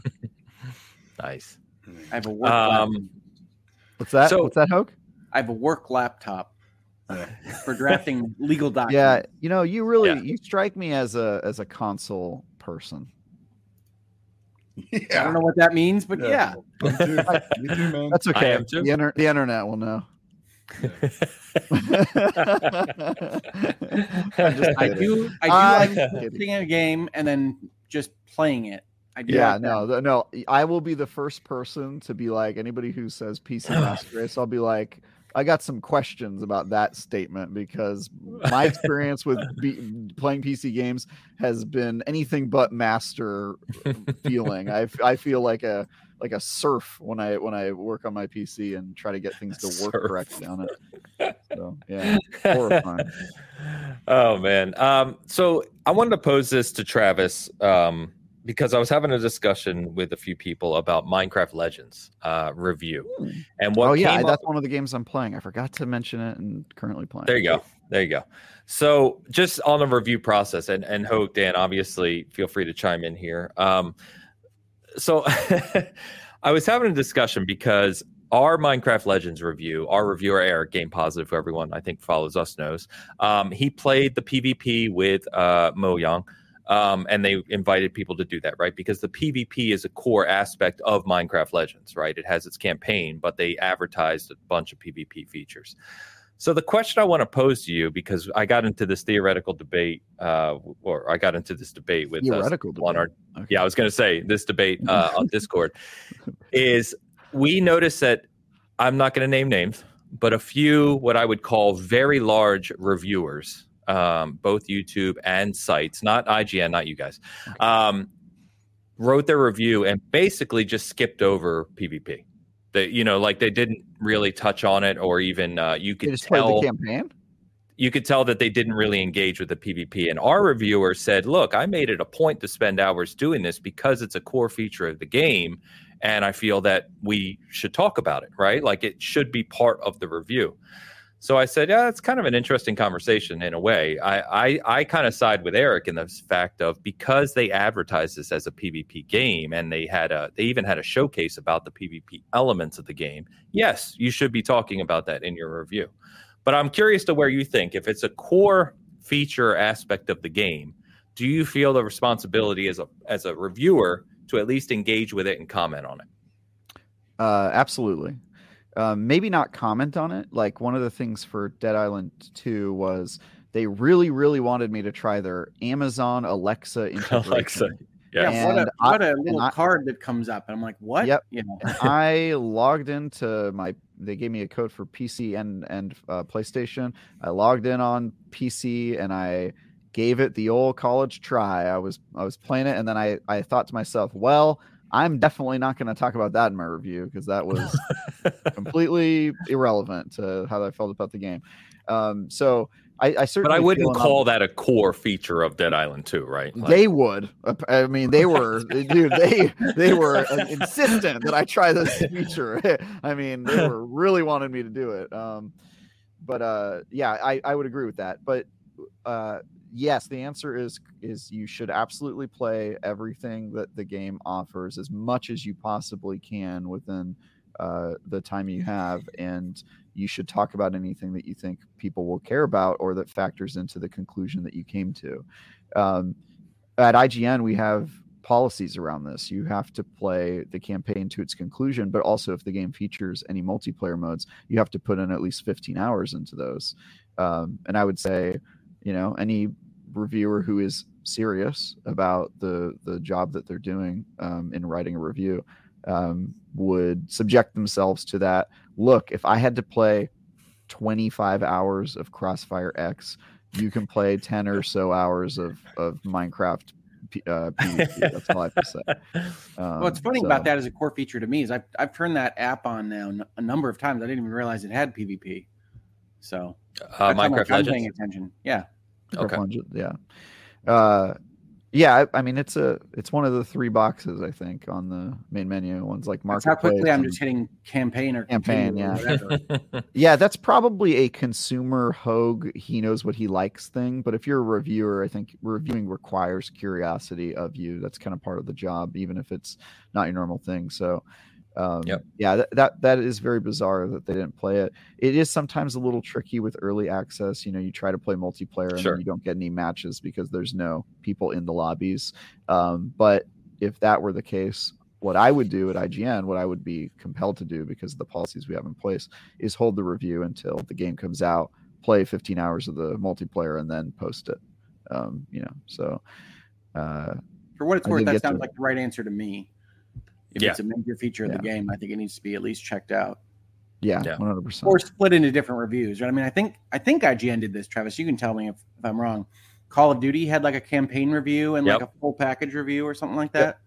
We've started to do that um, more and more, especially as some of the multiplayers have split off from the main games, like with Halo. They're they're essentially two separate games. They're two separate apps, and so uh, actually they aren't are they aren't separate apps anymore. I'm thinking of Crackdown. Uh, they're In Call of Duty. Halo, Halo Infinite is one app, but it's two oh no, it's all one. It's all Yeah. one. but it is two separate games in effect, and so uh, since one of them you Anytime, don't have to yeah, for- uh, Yeah. because Call of Duty is the same way because Warzone is free to play, but multiplayer's not. So they're all in the same UI and menu, but if you're playing Warzone for free, it'll literally say you have to buy Modern Warfare 2 to play it. Same way with Halo. If you want to play the campaign, you have to be Game Pass or buy it. Yeah. Yeah. Um, but yeah. I, I just found it interesting because uh, it, it- we kind of got a good laugh out of it because, like I said, I'm not naming names, but a very, you know, at least two very popular reviewers like clearly didn't try or really play or cover the PvP aspect, and I was like, yeah, that's kind of lacking in my opinion. But anyway, Did they did Um, they point that out when they No, in the they- they- they uh in the one um they spoke about pvp for 45 seconds or so and you could tell they didn't really you know what i mean? You can just Mhm. tell from listening to them they didn't really experience it. They just tried to comment on it to make it sound like they did. Um and i think that's even more dis- disingenuous right? Like to tra- to Hoeg's point it's very possible to just say here's my minecraft legends campaign review and call that out specifically right Right. uh, rather than say I'm reviewing the whole package of a game and not playing a big part of it. Um, so yeah. I would also Lucy just says say name that- them. I'm not naming them. I would also just say that um, don't be too quick to assume that a reviewer didn't play the thing just based on what you think. I mean, there there's some people who are very open about it and say things like, you know, I played on the easiest difficulty or I didn't complete the campaign and stuff like that. And whenever they do, I just go, well, that's just like you're admitting that you're bad at your job or that you don't, you know, you do it half-assed. That's my response when they do that. But I think some people look at what somebody talked about in a review and assume they draw conclusions that maybe they shouldn't about what that person did or didn't play. And I would That's just fair. say that until until they explicitly offer that up, you can obviously ask them questions about that and say, "Hey, you didn't talk about multiplayer. Why?" But um, you know, sometimes people don't talk about certain things because it didn't really change their opinion. And like the reason I didn't talk about Amazon Alexa integration is because it, it didn't matter an iota to me. And um, I I think that sometimes when people don't talk about stuff, it is not out of ignorance. It is a decision that they made in their coverage, and that's totally fine. Fair enough. Fair enough. In fact, I was just looking. I think I did mention the Alexa thing, and I said that's available if it's for some reason. I think I said for some reason. yeah, I mean, it, it is pretty funny the stuff you can do. You can, you know, you basically use Alexa to automate irritating tasks in the game, which I thought was cool. Um, but yeah, it just it's one of those features that just kind of makes me roll my eyes. Um, yeah, yeah. Well, and I, you know, I don't know what it took development wise to implement that. Right, I don't have a clue. But I look at something like that. I'm like, why would wouldn't you have spent the time expanding upon one of the core features like the weapon customization or something rather than Means integrating Alexa? it was probably developed by the third studio that worked on Dying Light 2, you know, in, in years six through nine or something like that. True. Uh, True. so I have no idea where that came from, but it's it is pretty funny. All right. Uh, let's catch up on a couple super chats. Dan, you're on deck, sir. Yes, sir. Excuse me. Don Leinert with the $5 super chat. Hello, Don. Hi, friends. Uh, not really anything to say today, just showing support. That's it. Oh, and I guess make Bitcast a three hour podcast since I have the space. Thank you, Don. Good to hear from you. Uh, yes, we do get comments, several, uh, pretty often with Make Bitcast a three hour podcast Really? as a request. Yes, so we do. Um, I have responded to a lot of them saying uh, that's a struggle. uh, that's not where we play, but uh, I mean, hell, we tend to go two, two and a half hours regularly now anyway. So we're, we're most of the way there. Um, thank you, Don. Good to hear from you. Uh, Shoosh is going crazy today. Yeah, he just loves me. Not many people know this, but Dan, uh, t-shirt, uh, I love lesbian shirt. Uh, can I? Uh, wait, hold on. Wait. Can I? Can also be seen in the Smithsonian Museum, right where Bill Cosby's exhibition oh used to be. I have. God. I mean, what in the hell? It's not even my shirt. It's not like I made it up. Like you guys know who Rhett and Link are, right? Like I mean, it's YouTube. They have the shirt. I No, I don't know who you're talking about. Get honestly. out of here. Get out I of here. You know, Good Mythical Morning. They're like the one of the biggest YouTubers in the, in, in history. I don't. I don't any care about YouTubers. YouTubers, Dan. Yeah, I don't anybody. What? Anybody? Literally, I know Nobody on none. this, this panel. He says on his YouTube podcast. Yeah. Lord. Oh yeah, yeah, it's so funny. I I make content I would never engage with. Like I, I, the idea of watching a show where people. No, he- Dan's referring to like the big YouTubers with millions Yeah. of subs and stuff. Yeah, I don't like know that. any of them. Literally, I neither. That's I what I'm couldn't name you saying. One. Yeah. What is wrong with you guys? My God. I just heard of Sorry. them. I've heard of them. Get out Uh, of It's here. just different priorities, Yeah. man. You guys know Mr. Beast is? You ever heard of Mr. Beast? I have heard of Mr. Okay, Beast. there yes. you go. Well, at least you guys aren't, you know. Is he the away. guy who made everyone have eyeballs? Was that yeah, the one? you know. Okay, charity. cool. Have eyeballs. Shoosh, thank you. Did Bill Cosby really have a Smithsonian exhibition? Because that's really like, what do we have? Like a sweatshirt or like a sweater? Like the sweater vest? Why? What's He's- going on? He's making like the Bill Cosby pudding? joke for other reasons, Dan, not from the Cosby Show. He's making the joke for other do- I've reasons. never ever, like, you know, We're moving on. We're Bill Cosby moving anybody. on. So I mean, that's crazy. I love lesbians. Who oh cares? Oh Everybody does. I mean, this is All right, we're packing it up, boys. Yeah, I'm Go ahead and call it a Dan, day. this not going to go put three the- hours. Where's put the, the next super sho- chat at? Put the shovel down and let me move on, I'm okay? Good. I feel like I feel like I'm being What is he attacked here. doing to these lesbians? Why does he have a shovel? with how long it took to develop Vault Boy with the eleven dollar Canadian, by the way. I'm glad my faith was rewarded with Dead Island 2. It's a lot less intimidating than Dying Light 2, it has rewarding combat, quirky characters, and it looks great. All All true. Yeah, All all true, true. Yep. Yeah. Yeah, I, I was super excited for Dying Light 2. We've joked before, Travis, about there being like a 2019 E3. They went crazy with Dying Light 2. It won all sorts of rewards. It took two and a half more years to come out. Is that the running like- trailer? It was the one where, uh, yeah, he's No, Dying Light after 2. The van. Oh, Uh, Dying Light M2. Yeah. Yeah, Dying Light 2 is the one where he's running after the van, and it was a demo, and it was about how your decision would change the city, which is importantly a feature that never made it into the game. And it was the main thing that they talked about at E3, multiple E3s in a row. Um, and they gave out statues of the main character who Yep. by the I time the game came out, the main character was a completely different. I mean, he was still the same guy, but his entire vibe and per, like personhood was completely different. And it's very interesting when you get a peek behind the the curtain at game development because you see how much things go wrong or you know change over time, and and that was a really big one. I think they showcased that game three different times at E3, if I'm not mistaken, and every single time it looked like a completely different game yeah, it was very wild. weird. One was like they advertised it. Remember the Saints? I don't know if you saw it this year. I think this was the year before 2019, um, whatever year they showed it before that, and it was like a Middle Ages return. Do you remember this? It was like it was like Mm. post Dying Light one. The Middle Ages have returned, like the Dark Ages, basically of of humanity has fallen back into the Dark Ages, and then you're going to decide which path they take to coming out of it as a civilization. And it was like That's still oh, in the you could- intro video. yeah, it's very bizarre. It's and then that that is like not in the game at all. Like any of those decisions where you kind of branch out and the city evolves based on those decisions, it's just not in the game. Um, it's very Jeez, interesting. I don't, yeah, I don't remember that. I, I best thing I remember about Dying Light 2 was Techland having an open bar at 9 a.m. So credit to them. I do remember that. Yeah, yeah. Didn't The Witcher do that too?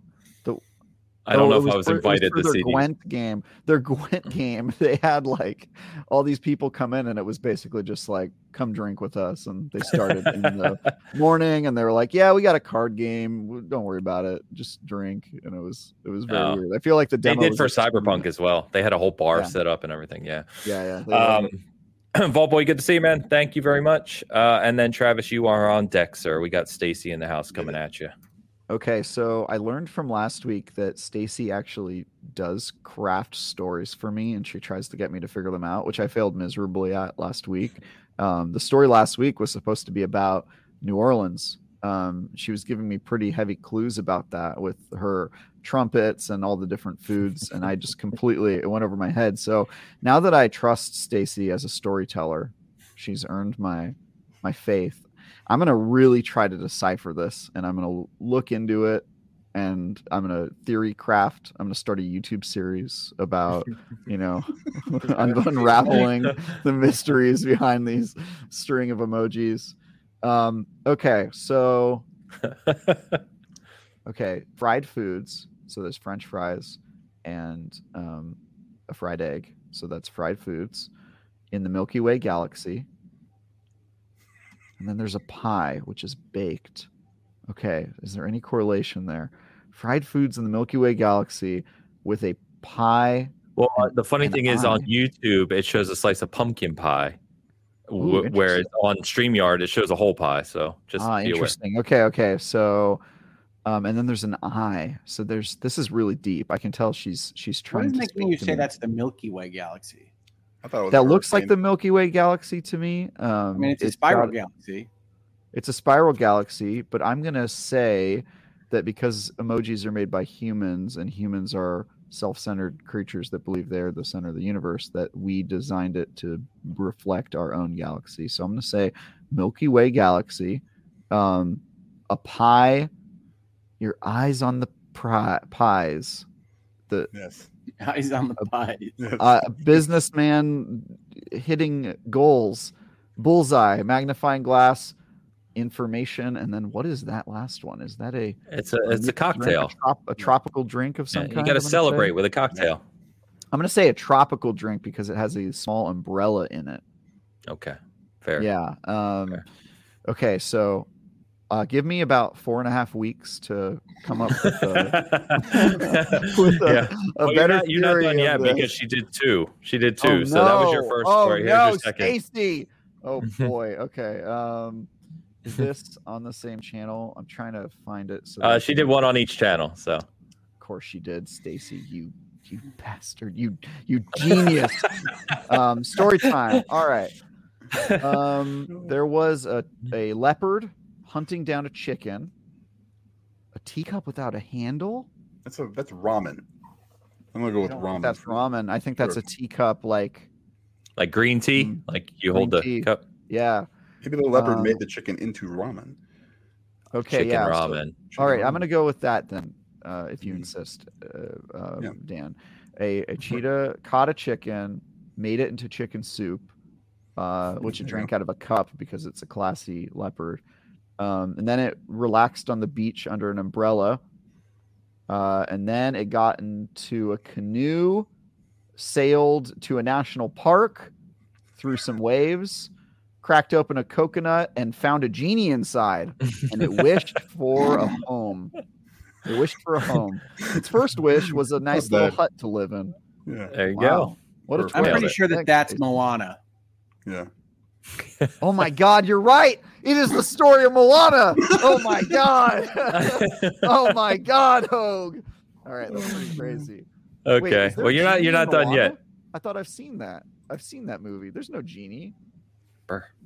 Oh, the bad guy at the end is kind of a magical. I mean, there's there's demigods all around Moana. Yeah. Okay. All right. I'm- I'm picking up what you're putting down. That was very good, Hoeg. I I would not have my brain would not have gone to Moana, but you're right. There's a chicken in that in that movie. I've seen that one. There's a chicken in that movie. Stacy, thank you very much. Rob's putting you on the spot now. oh boy. I'll I will grade grade your story story trail story translation, Travis.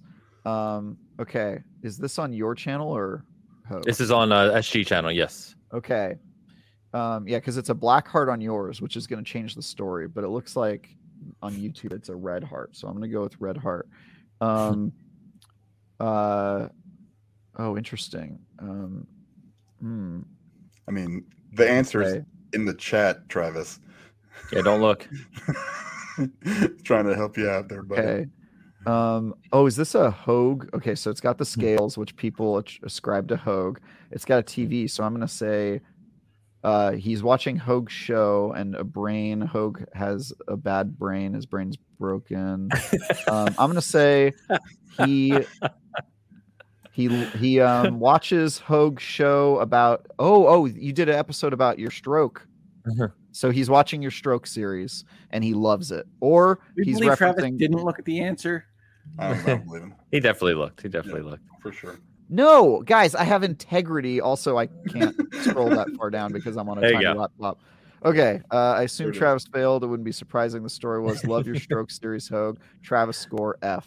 That- hey, hey, hey! I just I unraveled it. It just took some time. All right. Uh, um, yeah. That okay. That's good. I was gonna say, okay. So he loved your stroke series. Got it. All right. there you go. All right. Got it. perfect. Rob To be with the clear, that's the series of videos, not 567. the. What's that? To be clear, that's the series of videos and not the stroke itself. Yeah, Not- the oh, stroke so he- series. He loved the series of strokes you've had. Yeah. I don't Yeah. think that's I- either. Uh, and he just keeps going. So there you go. Okay. Travis see- deserves a congratulations. A plus. Thank you. 567. Thank what's you. the what's the 567 really? I have no idea, but you went from an F to A plus in in a span of like two minutes. So bravo, sir. Oh my god. nice. It's very much Travis's educational history. Yeah. Guys, Stacy revealed the secret behind the first story. Can we get the 1st Uh-oh. story back up, Ains? the first story back up. Oh, oh sh- boy. Yeah, the one with the Milky Way. Hold. Sorry, audio Oh, listeners, that bear with the us. answer right there. Just popped up on the screen. It was all things that rhymed with Thai guy. French fry, pan fry, uh, uh, gal galaxy, pu- baked Pumpkin pie, pie. I, Thai guy, bull's eye, magnify, lowercase i, Yeah. uh, My time. oh, My my time. tie. Oh, that was good, Dan. Good job. All right. Ron, that's, that's, Interesting. I'm out, Wow, she's she truly has the eye for s- emoji stories. This is very. She's an artist. She has the eye, huh? Is this is this art? Yeah. I think this is art. hey, we say technical, legal, industry insight. We're now adding art to it. You know, we do it all here, man. We do it all. Night sky. Oh, Thank the night sky. Thank you, Leafy. Good wow, call. we were both wrong. We were both wrong. all right. Um, I guess we should get back to gaming at some point. Um, sure. I mean, why not? sure. so we had uh str- weird segue here. We had a Street Fighter 6 showcase this week. I um I am a big uh Street Fighter and Mortal Kombat. I don't really do fighting games too much anymore except for Street Fighter and Mortal Kombat because I just grew up with those and uh, was really interested to see what Capcom was going to put forth here. And um I was very surprised at the depth of Street Fighter 6 and what they're doing with that game because not only do they have the 18 fighters at launch and the the ranked mode and all this other stuff from a fighting perspective, but they had this world tour mode, which is essentially like you create your own avatar. And I swear, when you go into the world, because I played the demo uh, yesterday, it feels like you're in a Yakuza game. Uh, it's very crazy in the sense of like you're running around this open world with conversations to be had and uh, tying into the whole fighting, street fighting theme of it. Um, very interesting. Did any of you? I don't know off the top of my head on this panel if anyone else is really interested in Street Fighter Six like I am. Yeah. I didn't Yeah. see this. I didn't even know what Yeah. happened. I'm sorry about that. No, you're good. Um, I previewed Okay. it. I played Street Fighter 6. It's cool. and Dan just takes off. Um, so yeah, I played a few matches of it. It is extremely beautiful, uh, extremely smooth to play, and I think that uh, you know Street Fighter is one of those legendary IPs that has a very hardcore community behind it, and uh, you know it'll show up at Evo, it'll show up at the big fighting game competitions, and from what I've played, not that I've gone super deep into it, but I they definitely have a big winner on their hands here. Um, Yep. So it's going to be, uh, you know, it launches basically the same week as Diablo 4, which we're going to talk about too in a second. But I think, June, uh, yeah, beginning of June June's is nuts. And I think that, um, you know, this is going to be another monster hit for Capcom. Capcom, who just seems to be putting out hit after hit. Um, I don't know if they can do any wrong lately. Uh, they Monster Hunter is through the roof, despite my, you know, opposition to it as a franchise. Um, Opposition. I don't know if you describe it that way. Opposition. a running joke between me and uh, Elo over to SG. But um, obviously, Resident Evil absolutely crushing it. Resident Evil 4 remake and 2 remake and everything that's gone on with the Resident Evil, despite Hoeg's opposition to Village as it being a game. Um, and then, of course, uh, you know, they had Exoprimal, which is one of the most bizarre concepts we've seen come along, but people love the hell out of that. And the beta they played, and now Street Fighter 6 is getting ready to launch and looks huge. So, we're the Capcom Renaissance is here, and I'm I'm here for it. More Mega Man. Capcomissance. Capcom and more Mega Man, both good, both good. So okay, we'll move on from Street Fighter Six. Anyone in the comments or leave us a comment. I'm happy to talk a little more about it, but uh, it's uh, it's I'll say- impressive. I played that game like six months ago, and back then it felt like a finished game. And so the fact that it's not coming out till June, I mean, that game is gonna crush it. It's gonna Yes. be a, a really good game. I I could already tell. So, um, yeah, I'm very excited to play more of it. Yeah, um, you know, with Street Fighter Five, right? They made the mistake of, in many people's opinion, making that exclusive, right? Where they've moved away from Street Fighter Six. It's all platforms, as you said, extremely well polished from what I've seen, and people have reported because there were sites like IGN that did previews of it. Um, it just looks like it's going to be an absolute banger. Yeah, Um, I wish I were better at that game. that's my fun. problem. Is to be good at it, you got to put in time, right? Well, true you have to put in fighting games. serious time on that game. Yeah. like that one is like you know that's that's that's the funny thing is when people comment on like oh IGN sucked at this game and their preview or whatever. It's like a lot of times you sit down, it's your first time playing the game, you only have 12 minutes with it, and then you know you have to record that footage and use it in you know the video that you create, and so uh, it it's tough, man. Sometimes uh, you know your first impression of a game and it'd be like you watching somebody figure out a game through the tutorial or or even worse than that they throw them into the fourth level and you don't get to play the tutorial and then putting that on, on the internet.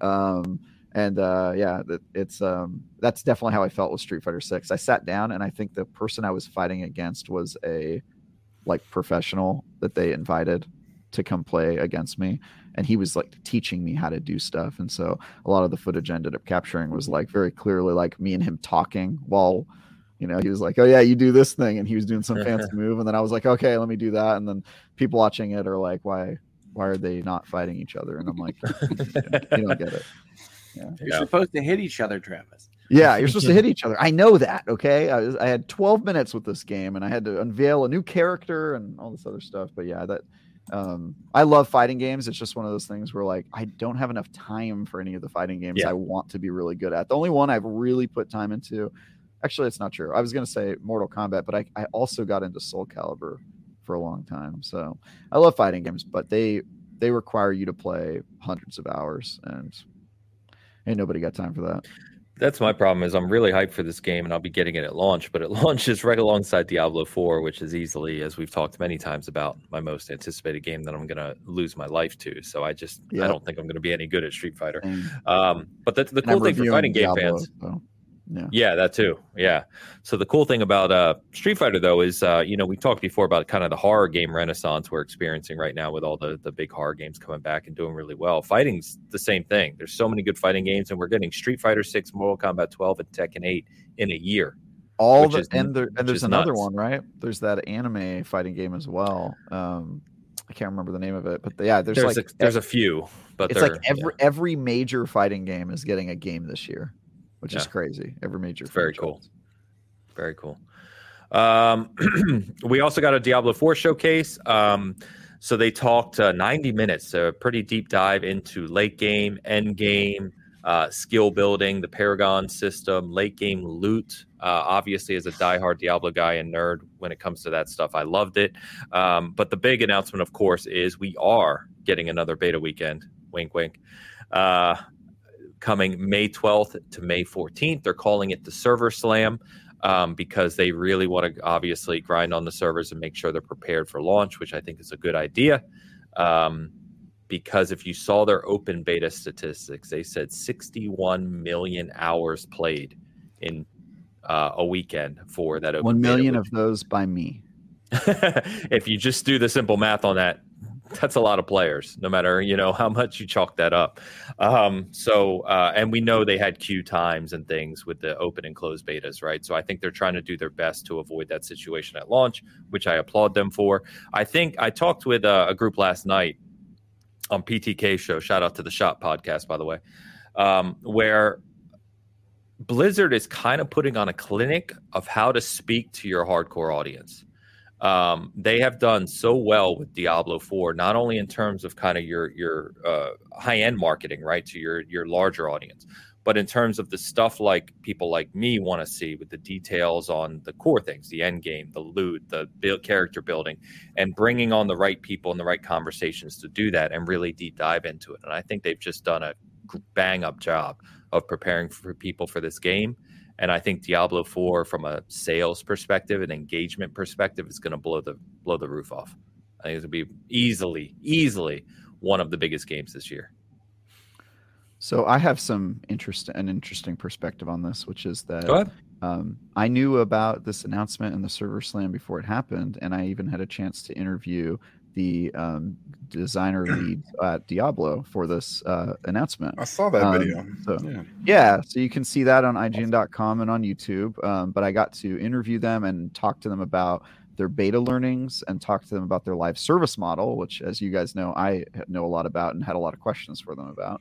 Um, not all of that made it into the final version of the video, but uh, and then I also got to ask them about the server slam and what's going on with it. So this was pretty cool to to just be able to talk to them directly and uh, ask them questions about this. But I would say the thing that has impressed me most about all of this, obviously, everything they're doing with launch so far has been spectacular. Like they're doing all the right moves that you'd want to do to have a successful launch, uh, including the server slam. And just it's been nothing but good news for Diablo 4. I think they've had a really good news cycle leading up to Diablo 4. Um, But the thing that surprises me the most is how quickly they have been able to respond to feedback. Um, pretty big changes to the dungeons. Uh, pretty yeah. big changes to, and it's it goes beyond just like you know nerfing the necromancer, which we all knew was going to happen. And I I personally yeah. think they oh I think they the made it OP on purpose to kind of make a little bit of hype around uh, the second weekend.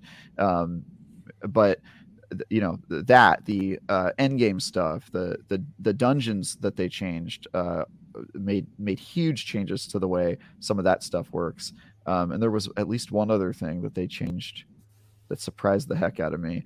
Um, but anyway, um, they said they were changing the procedural stuff to avoid backtracking, right? I mean, like yeah, yeah, the the backtracking, making uh, enemies come after you uh, when you're in the open world or when you're in a dungeon, so that you uh, you don't have to do it. They also, and this isn't positive necessarily, but they removed a feature from the game uh, in response to people exploiting it, which is the ability to reset dungeons. Uh, yeah. They removed the reset dungeon button, and that will be. And then the fact that all of that is going to be available in the server slam, meaning yep. that it's already uh, changed in the game. And my discussions with them is that it's already implemented. Like their version that went gold, the version that went gold this past week, um, yep. already had the stuff in it kind of uh, changed. And so um, I asked them about their live service model, and the answer wasn't perfect. The answer wasn't, oh, yeah, we have a separate team working on season passes and a separate team working on the long term kind of life of the game and some of the stuff you would hope to hear from a live service model. It was basically that nobody's really working on Diablo 4 anymore. Everybody has moved over to the live service team and is working on that. And so that that's great to see because it means that we already have people working on it, but it's not what you the ideal answer you get when you ask that is, oh yeah, we have a separate team that's been working on that for you know a year plus because you want there to be content coming out at a regular clip right from you don't want to have that year long gap that every live service game has where there's really nothing new except for you know small seasons and kind of piecemeal content uh, for the first year until you get something major. Um, but it but it was uh, it's super comforting to see that they understand the urgency around making changes and that they their engine allows them to make massive uh, adjustments in a short span of time um, and that they understand that that's part of the model to be successful. So i'm incredibly hopeful about this game and obviously we'll be taking part in the server slam. Got to kill Ashava and get my mount trophy um, mm-hmm. from that. And uh, yeah it's uh this is looking like it's going to be a contender for game of the year if they if they uh, hit all the the uh, points that they seem to be hitting. Um, and and I'm very excited for it as somebody who loves Diablo but kind of wasn't in love with Diablo three, as you guys know. I that game made me fall asleep quite often um, in a way that Diablo one and two didn't because those games were you know catnip for me when I was younger. It's hard to go back to three. Three is going to be like it is the, yeah. the, the, second cousin from the series based on one, two, and four and how they look and approach yeah. the same kind of concepts.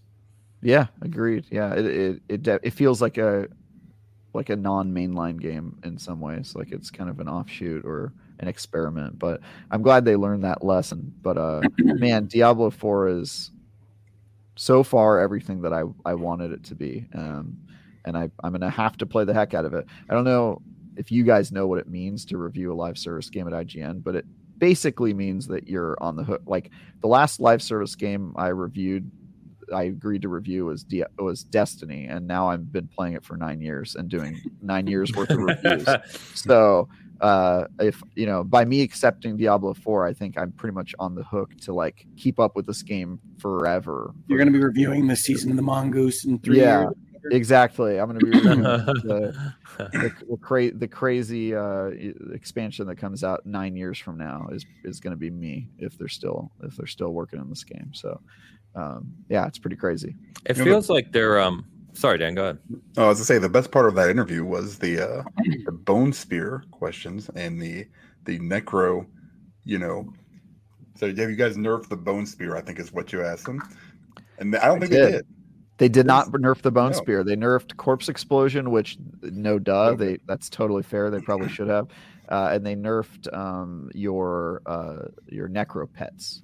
They made your Your Yeah. zom- your skeleton's more squishy, which also fair. Like but the two things they nerfed were fair, and then I asked them specifically about Bone Spear because that's how I kind of just ran through that Yeah. entire playthrough. hard hitting like, "Nope, questions. I mean, I asked the uh, usually in an interview, best policy, at least for me, is ask the questions I would want to know the answer to. And so I was just Yeah. like, you know, I'm going to ask all the questions I care about. Like, you know, Mhm. what, what specifically did you touch on the necromancer? But they did not touch bone spear.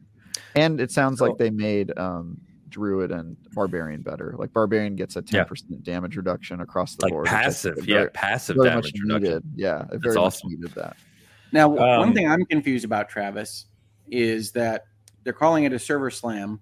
It's in the middle of May. Is it Mhm. asking for different data? Is there something that they're trying to do on their server side there? Or is it just that Yeah. there's only the one window? So Yeah, they so expect I- everybody to pop in. I asked about that as well because my question was, didn't we already do that? Didn't I Yeah. slam your servers? Like I destroyed your servers. pr- uh, When it said I'm 43 sure. minute queue, wasn't that a server slam? Yeah, exactly. That's exactly the question I asked. Yeah, but them. then then they they almost said, uh, "Well, you don't want another server slam." All right, that's Yeah, that's basically what they said to me. Like, um, no, but the, the the actual answer they gave, they they did make that joke, uh, Dan, and it was pretty funny. Uh, Yeah. They're like, "Wow, it sounds like IGN doesn't want us to do this. Uh, so no weekend. We're canceling it." Okay. Um, No, they uh their answer was basically that um this were the whereas the other betas were to do the stuff that they got as answers, right? They got answers from that and they've already made changes uh, to the game uh, based on the the answers that they got from the beta. Um this is explicitly about just putting their servers through the paces and they're basically doing it so that and they're doing it on live services or on live servers with the gold version of the game that we will be playing on day one. So it's not a temporary only act one is baked into the game, all that stuff. It's the full version of the game with a blocker around the parts you can access um, going live. And so it's basically to, going to replicate exactly what will happen on day one. And they're doing it in advance to avoid having issues on day one. Because you know how when you release a game, you uh, you break it for the first 48 hours. With a Well, lot Blizzard surely does, right? I mean, they were they were error 37 for Diablo 3 for like a week. Yeah, exactly. Oh God, And yes. so- Oh God. so they're they're hoping to break the game 48 hours early and then turn the servers back on after those problems have been fixed for actual day one and then not have to deal with it on day one. And so it's explicitly to basically work out the kinks with the final version of the game that's going to be there on yeah, and they and they said during their 90 minute show this week that uh, they already have a lot of learnings from the first two betas, close and open, like technical networking things that they've already made changes on, and they want to test those changes as well. So this is helping in that regard. yeah Make sure they're Yep, working hoping, properly. hoping to hoping to avoid all the all the issues that we know are probably going to be there. And so my guess will be the server slam will be a wholly unpleasant experience in the same way that uh, the first two weekends were in terms of queue times and disconnects and stuff. But hopefully this is the last the last check they need to see if the changes they made from the first two betas work. Um, and then and then hopefully uh, since it's the their version of the game that's going to be there on day one has been finalized. Hopefully, it uh, goes off with that hitch. We'll see though. Yeah. This stuff is Yeah. difficult. Clearly, The funny thing is the the login issue was one thing, but the other thing that uh, annoyed me at times in the open beta with a, uh, an always connected game is when you're fighting something and there's um, there's latency, right? Right, So like yeah. you're swinging and it's not making contact with an enemy. That that'll drive me nuts. You know what I mean? Yep. So uh, I hope that obviously they've made improvements in that area. They spoke like they have, and I'm sure they'll continue to work on it. But we'll see. Um, from a live service perspective, Travis, I I've gotten the feeling so Diablo's kind of history, if you're not aware, right, is they release their core game and they tune it up and they make changes like they've hit buffs, nerfs, etc. to certain things and change loot and stuff. But really, what they typically do is then like a year, 18 months, two years later, they release an expansion which features additional story content, but also additional class usually. So what I was kind of understanding from the, uh, I'm just guessing from the way they've talked about things so far is that their battle pass live service model is really just for the people like at Path of Exile who buy a lot of cosmetics, right? If you really want all the cosmetics, you're going to buy the battle pass and want to do that because there's going to be cool cosmetics for the classes and that and the weaponry and stuff. But do we feel like the actual c- core content, including region editions, story editions, class editions, are going to be driven more like a live service model this time? Yes, and they've said as much. Um, Okay. So basically, what they said is the reason they're going with the live service game is because they want seasonal content to be more than just a, you know, replay the same campaign and unlock some new Yes. cosmetic things. They they they still have the season pass, and they're going to have a a store to buy cosmetics for people who care about it. But the idea is that they want seasonal content to have uh, more meaningful content, including new story stuff. Um, and I they I don't think they mentioned new regions specifically, but they definitely said like new stories within seasons, and they want them to be more than uh, just kind of the end game grind. Um, although they are still talking about that, and I assume that that's going to be a big part of it. Um, but yeah, the this is a complete change for them. They describe their game as a live service game. It's not just always online for the sake of being always online and selling you microtransaction. It's a strategy, and they are. It seems like shifting the way their team works. Um, I wish they were shifting it more. I wish they were hiring a separate team to do this. I wish that they would take some of the learnings that uh, Bungie's team has done and and uh, Fortnite uh, Epic Games team has done um, to to do more kind of the road mapping. Because my biggest concern right now is that there's going to be a gap and that they're going to be too busy patching the game and making adjustments to focus on the roadmap and long-term development. Um, Yeah. And usually, usually you want separate teams for that. And they basically confirmed in the interview I did with them that they don't have that. That they have um, kind of the core team, and now they're moving the people on that team over to live service, and that most of the team is already working on it. But that that roadmap is going to get interrupted hardcore when the game's out in the wild and then they realize there's all these things they have to fix and adjust and you get off track really quickly and that delays content and I, and that's bad which is why you want separate teams for it. Um, and i don't i didn't get the impression that they've done the hiring to do that but the good news is they at least have the, the right attitude and strategy in mind which is that they're not thinking of this as oh it's just another diablo game and we're going to have an expansion in a year or two years no. They're like we understand you need content almost immediately to come out and that we're already working on that. And i think that's huge. If done correctly could be amazing because that's always been the biggest problem with diablo is just is just it's too little too late when it comes to that content. And that's fine when you're when that's what you're selling right? And that's the expectation from players has always been it's a standalone game but they're going a different route this time and i think it has the potential to be really really cool i'm just worried as always Life services are hard We've we've talked about it many times. He Yeah. has never done this before, and um, yeah, I just you know I, I hope that I'm I'm almost certain that Diablo 4 at this point I've almost seen enough of the game to start to form an opinion and have confidence that it's going to be a good game. But whether it will be good in the long run remains to be seen, and I don't think I have any idea about the answer to that. I have clues from talking to their team and looking at the stuff that they've said in the past, but I don't really I don't know if it's going to be a slam dunk as a live service game. That that remains an open question. Yeah, I don't know if it'll be a live service success, but I do think the base game jumps off the page really as a game of the year type game. Yep, I, No I doubt. would agree with that Yeah. assessment one hundred percent. Yeah, Um, uh, what was I going to say? Um, oh, damn it! I lost my train of thought. Well, uh, while I remember what I was going to say, I'll, I'll pose Rob's comment. He said, uh, "I isn't both Blizzard Team Three and Blizzard Albany working on D four. I had assumed one was focused on live service while the other was focused on core gameplay." uh, I thought that as well, and they basically confirmed in the interview that that is not the case. They basically said that they're all of their people, all the people working on D four were one hundred percent focused on completing the game. They had to pull them over.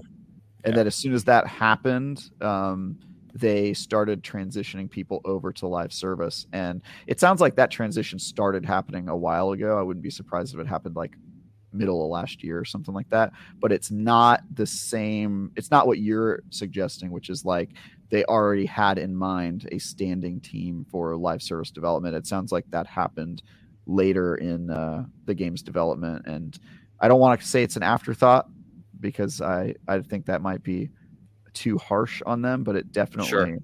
they didn't build a live service team, a separate group to work on that. That that basically was confirmed to me in the in the interview. I know what I was going to say now is uh, the interesting thing too that'll feed into this conversation down the road is you know, and I don't want to get into the conversation about it, but Activision Blizzard acquisition, right? So as after this game launches, everything kind of goes as Hoeg's explained in the past many times cleanly. Uh, you know, this will be technically under the Xbox umbrella here uh, post launch. Uh, I wonder how that will have any effect, if at all, around the future of this game and how it's supported. Um, on uh, Hoeg's side, Nashay Jones, uh, shout out to you. She's asking some questions around just the game in general. And she says, I like RPGs, especially turn based ones. Not much of a fan of MMOs. People aren't generally kind to folks that aren't good at the game MMOs. Yeah. So she was asking um, if this game is an MMO. And I said, no, not really. It's kind of this weird mix where um, you can play it solo, you can play it in co op, and there are areas in the game where you will see other real players.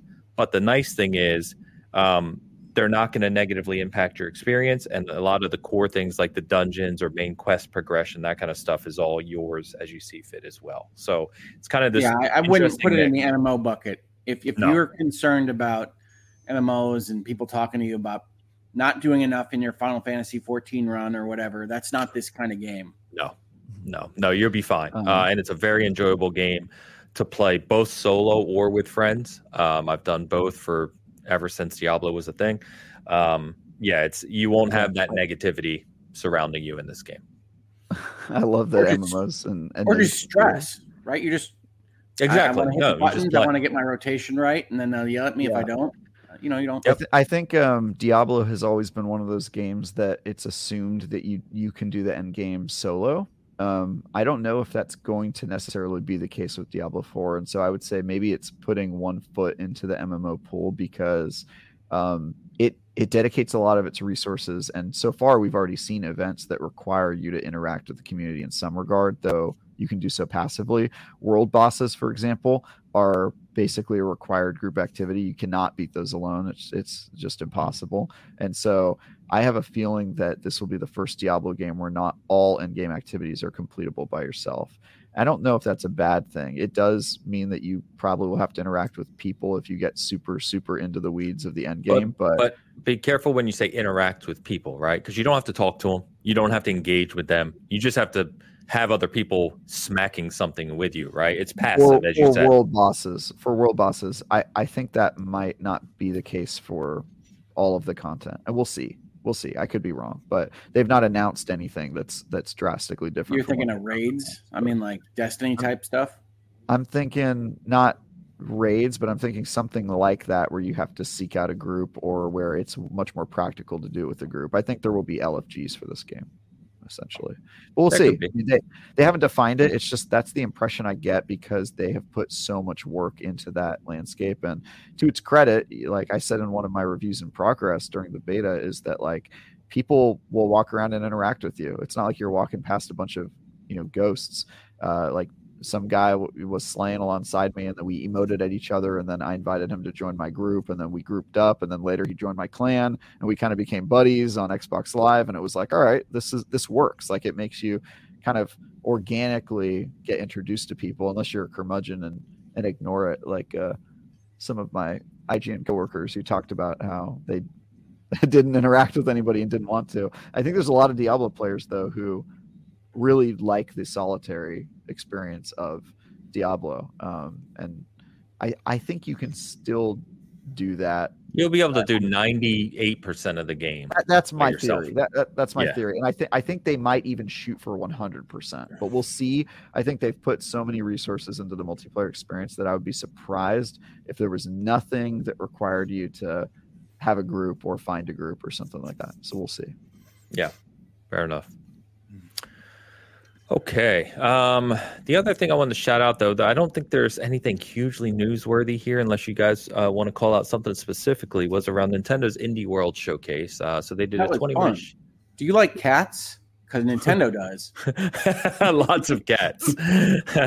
so, uh, you know, there's a 20 minute showcase Nintendo did this week. Uh, all indie games coming to the Switch platform. Um, you know, and and if there's any games you guys want to call out specifically, please do. I, um, the I only really thing I like was that, whatever it is, Maneki Neko in the night market or whatever. I can't remember. Oh, yeah. It's like a, it's like a cat crafting things and selling it in the market.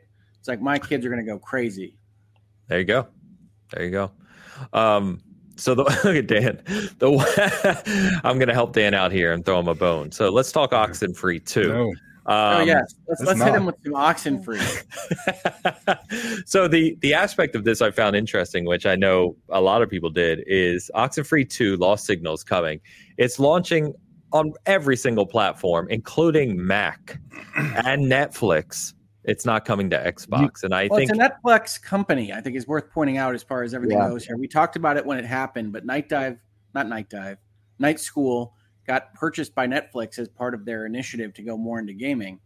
And then a lot of people asked me about Xbox, and I said, "Well, look, I really do think Netflix and Game Pass are having a an actual battle, and Yep. so Netflix is unlikely to support the makers of Game Pass into the future."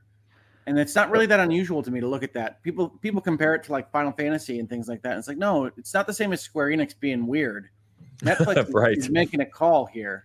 Yeah, I- saying, I think it's no, we're not scared of Sony. Yeah, yeah. No, I, that that's where I was going to go. Uh, is because I saw your tweet about it, Hoeg, and I was going to say that uh, I had a conversation about this last night in the other show I did around you know Netflix is going down the gaming route as we know, right? They have a paid subscription model. Obviously, they have over. I looked last night, 230 million paid subscribers on Netflix uh, as of the first quarter, which is nuts to kind of think about. Um, but yeah, I mean, to Hoeg's point, there is a path that crosses with Game Pass in the subscription gaming space, and it shouldn't be overly surprising that Netflix will do something like this. But I just want to hear your guys' thoughts on that because I, I did find that interesting, of all things. But why? Why? I, guess is it going to be on PS Plus? I mean, it's you're, you're just just just just because Microsoft owns Game Pass or has Game Pass, they're not going to put their games on it, even just to purchase. Like, Yeah. I, I, I don't think they're going to support the maker of what they view as a legitimate competitor to their business model. I get it. Yeah.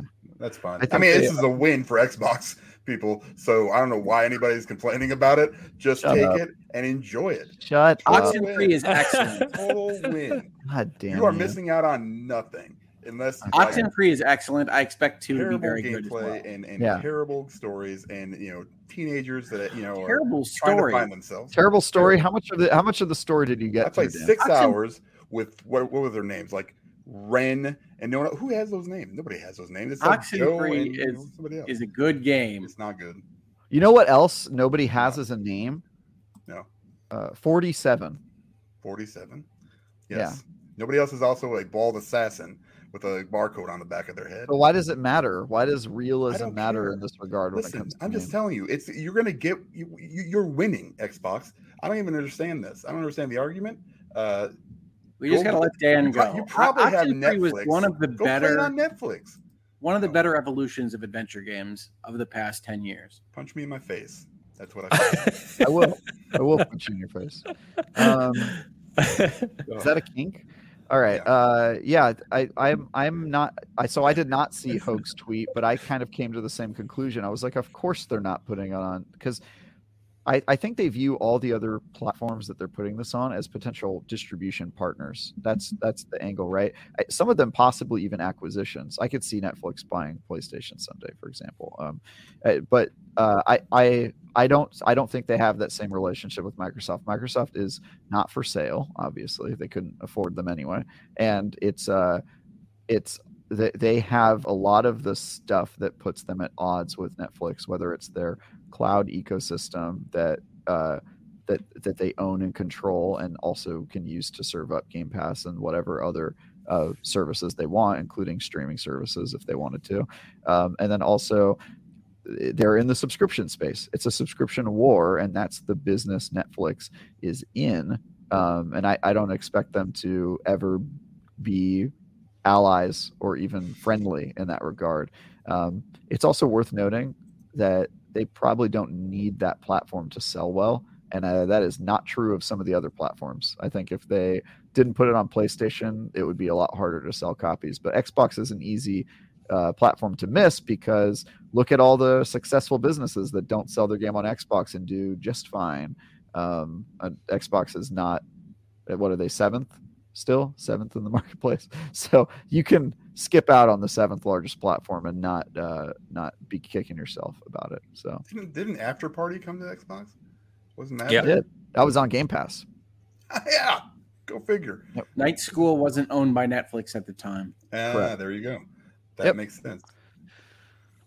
Yeah, And you well, can see they updated the night the Night School logo in that trailer for Oxenfree Mm. to it. To it now says a Netflix studio. Ah, oh, there you go. Yeah. there you go. Well, just Dan go. will be there day one. Look for Dan's Yeah. review shortly after release. Something else is going to come out. Make that him day. review Oxenfree Be too. fair and unbiased. I, don't mean- think anybody in this world could force Dan to review Oxenfree too. No, I think I think they I think they could because the incentive on his side would be to just tank that Metacritic. I mean, I That's what I'm doing it for. yeah. I'm a Uh, big review bomber. That's my that's my thing. You know, as for that trailer, Oxenfree 2 does look like it's doing some cool stuff in the adventure game space with the radio signals and things like that. So I think it is worth looking forward to, just not if you only own an Xbox. Yeah. Correct. Fair enough. Fair enough. Well, it's uh it's not Dan's game, but it'll definitely Xbox. have an audience. I, I do hate uh, franchises that uh, have one game on the platform and then you because like I own Oxenfree one on Xbox, so now I have to figure out.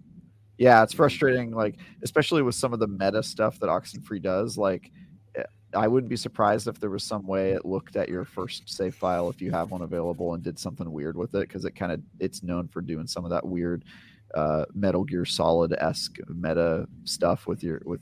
So yeah, that that would suck for X for as a somebody who played it on Xbox to uh, not be able to be a part of that without having to replay Oxenfree. So Well, just play your Oxenfree Nobody wants to do your that. Twitch, folks. Yeah. Nobody. Why'd you want to replay it? um, Yeah, you don't like the game, okay? Yes. I'm Speaking of saying, I don't know why uh, everybody's complaining about it. I mean, it's just like, oh, this is a win. Because it's a Win. game that they like and they want to Yeah, play it. You know, I can't count for taste for A everybody. lot of so, a lot of people think it's a strong game, Dan. yeah, those people More are, are people- wrong. More people That's agree with us than you. And that's Reasonable minds can differ. Okay, that's fair. and also We'll go with that. reasonable.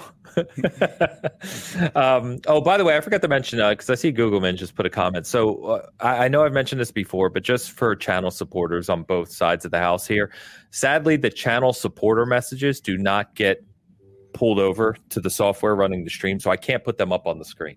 So uh, it kind of makes them hard to kind of speak to. They're not like super chats where I can put them up, or even normal comments where I can put them up on the screen. They don't come over. So just a heads up on that. Um, the other thing with Netflix, I just want to mention because it was big, kind of big news this week, is uh, Joseph Staten, of course, of Bungie and Halo and 343 fame.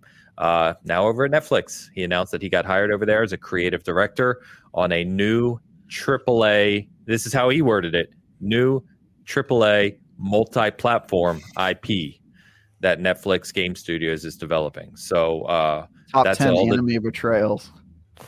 There. so we'll see what that looks like. But obviously, Joe is, you know, for those who aren't aware of Joe, his a lot of Writer. an incredible resume. Uh, he also, if you're not aware, he actually wrote one of the Halo books that was a New York Times bestseller. Um, he has a you know a big history with uh, those studios and uh, a lot of experience in the gaming industry. So uh, interesting to see. You know, I think as the time goes on here, we'll be talking more about Netflix's foray into the gaming space. But uh, we'll see what that looks like.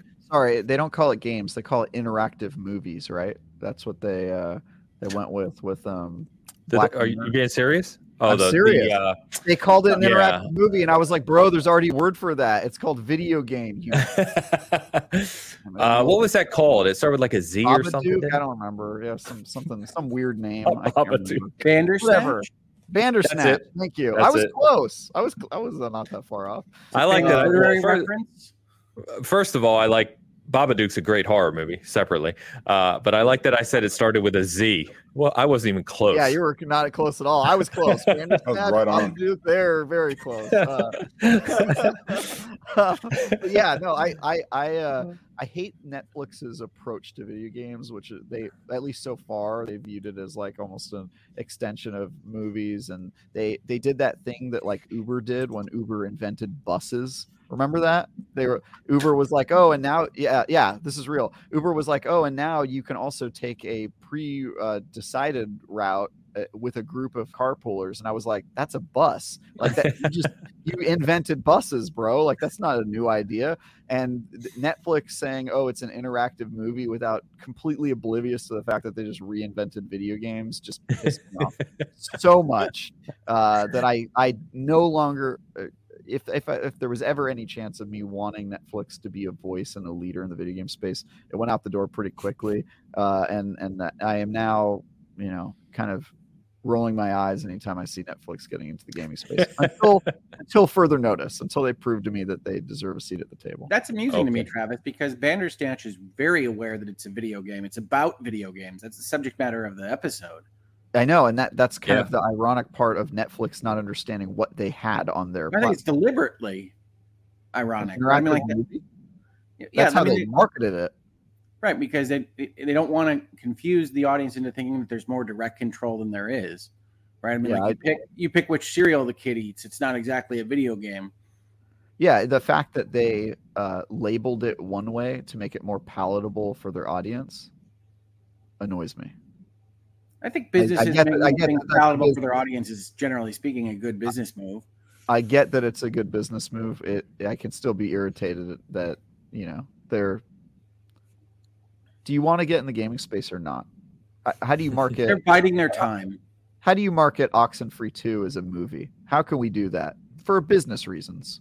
Let's just Oxenfree 2 will be an action adventure game, but yeah, but can they market it as a movie? Is there a way to do that, Hoeg? Let's let's get in a room as business people and find a way to speak to the lowest common denominator and trick. they're going to announce Netflix Game Pass at some point in the next few years. I mean, like that's what they're aimed at. Certainly. Certainly. Yeah. Yeah, for sure. Yeah. Yeah. but call or- it GameFly. Yeah. It wouldn't surprise me if they call it Game Pass. Honestly, that's got enough cachet that you call it Netflix Game Pass. You can say, "Come at me, bro," to Microsoft. Yeah, yeah, well, I think Microsoft would sue them if they did that. Call, call it Game Pass. I think they would. They, they would lose. It's I descriptive. think, It's I, I think they would lose too, but I think they would sue them anyway. They are a big tech juggernaut. yeah. Two, well, two like I- big angry companies suing each other. That's that's Well, just see- how uh, big companies show their love, though, Hoeg. But I mean, if you take 230 million subscribers or more in the future, or less, who knows, uh, and just say here's an addendum to your subscription, right? Game Pass, you get your our Game Pass to play video games on Netflix. Uh, yeah, that Yeah. could be real interesting. Oh, it definitely could be interesting. I think uh, the thing that scares me is, you know, the conversation around Xbox lowering the quality of games using a subscription service, which is a narrative I generally don't agree with. But if you want to talk about a company that's known for chugging out quantity over quality, Netflix, I mean, look no further than Netflix. And I, of I think that, I think Netflix could have that philosophy that they live by could have a real impact on game development and quality. And so they scare me for multiple reasons. It's it's sort of one it's it's one of those things where like a company who doesn't really understand gaming breaking into it can sometimes do more damage to it. Uh, which is the same problem I had with Google Stadia and Amazon Luna is like Amazon I think understands gaming a little bit more, but like you know, you could see Google coming in with their worldview and their philosophy and just like running just rampant and and messing things up in a way. Uh, and I think uh, stuff like that, I'm generally not opposed to to change and that sort of thing. But it does give me pause when I see uh, people kind of like trying to shoehorn their way into an industry without understanding it first. Well, I I spoke at length last night on this show I did about about that, Travis, and I agree with you because it, if you look at Netflix's track record, one of the biggest things they have a reputation for now, right, is starting something and just saying this didn't hit what we expected to hit and pulling out and being done with it. And if there's one industry where that's very dangerous, right, is gaming. Uh, gaming, we've seen big companies come in and think they can just throw their money around and and be successful, and it doesn't. That's not how the gaming industry works. And I I'd be curious from a net from Netflix's perspective, and I'm curious to see how this evolves over the next few years. They're talking about AAA multi-platform IPs. Those are huge, tremendous investments of both talent and money, and Right. getting those to not only out the door, but then also being a financial and commercial success are it's two different things Yeah. you can have all the best intentions you want. So I could very easily see Netflix going down this route, dumping hundreds of millions, if not billions, into this over years, and then saying, this isn't hitting our. This isn't giving us the return we expected, and Yeah. just being done with it. The other Yeah. the other thing is sorry, Hope, you go first. Oh, no. I've said enough. All I was gonna say is I wouldn't assume anybody's actually gonna be able to get a AAA game out. I think it's a miracle every time. And Oh, Didn't, right. didn't, didn't, didn't Google rolling in there. try? Didn't Google try and fail before Stadia even launched to have their own AAA development studios? Wasn't that their play yes. as well? kind of. And then I, don't and then they Google doubled ever- down. They built more, and still failed. I don't think Google ever really had a great idea as to their business model or what they were seeking to achieve. I'm not saying Netflix does. I'm just saying, yeah, when they when they get Joe Staten in there, when they're talking about a AAA game, I'm not as interested in that until it's actually in my hands because I just don't Agreed. think it's very likely.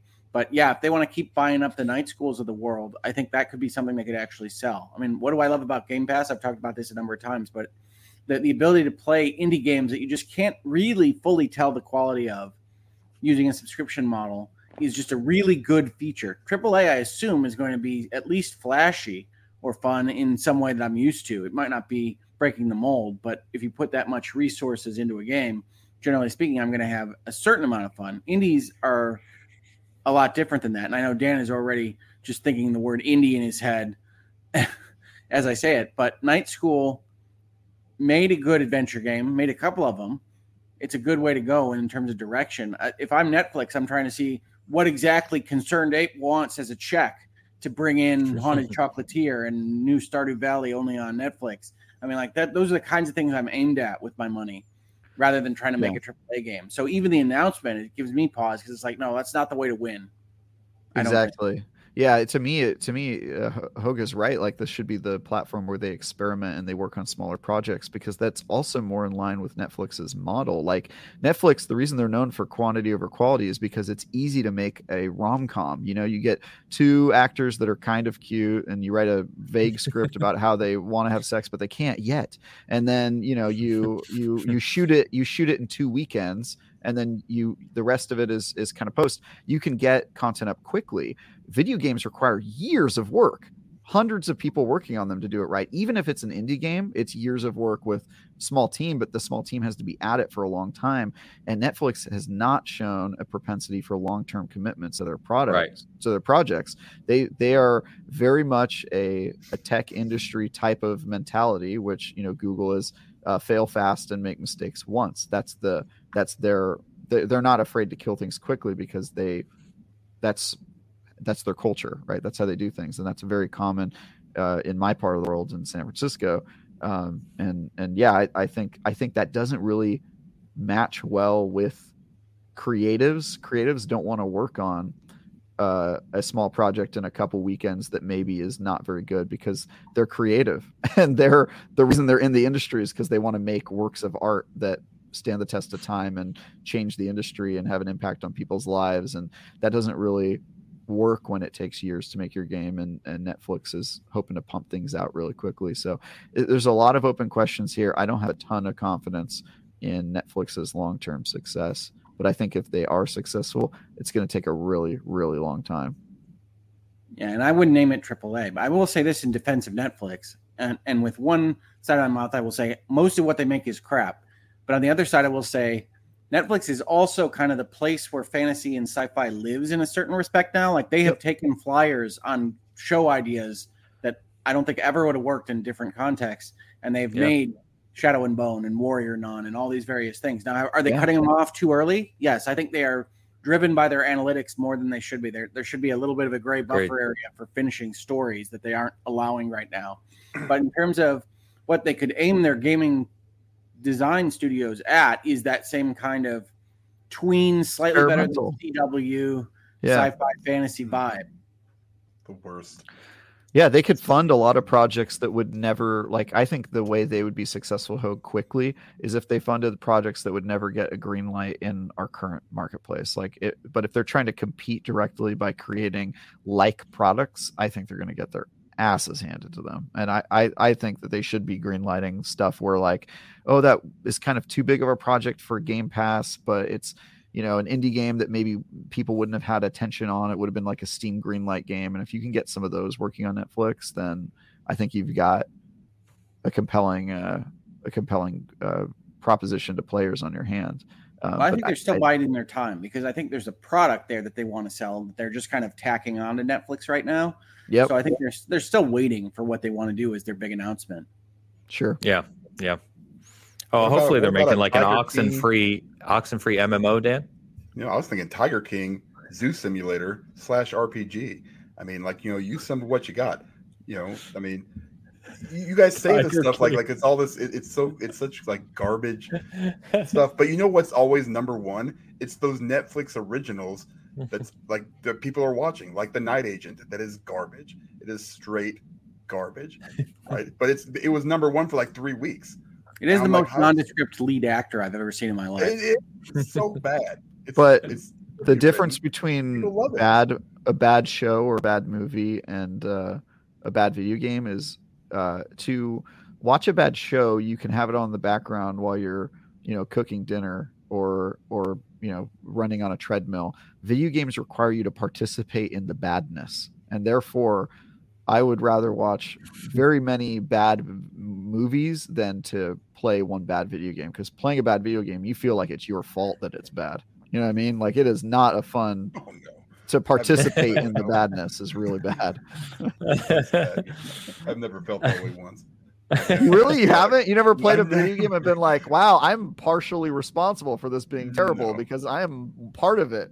It's like I bought it's, it. it's, it's like a so- know, no, it's like if somebody wrote like a bad stage play and we're like, and you're gonna play the main character, and then you're on stage in front of the audience, and you're like, uh, I don't want to be here. I feel like I'm, I'm, you know, part of the reason people are not enjoying themselves. It's just a very odd uh, Mm. paradigm. I like a lot of people in the chat defending Night Agent. By the way, I, I I've watched Night Agent. Night Agent Come is on, fine. guys.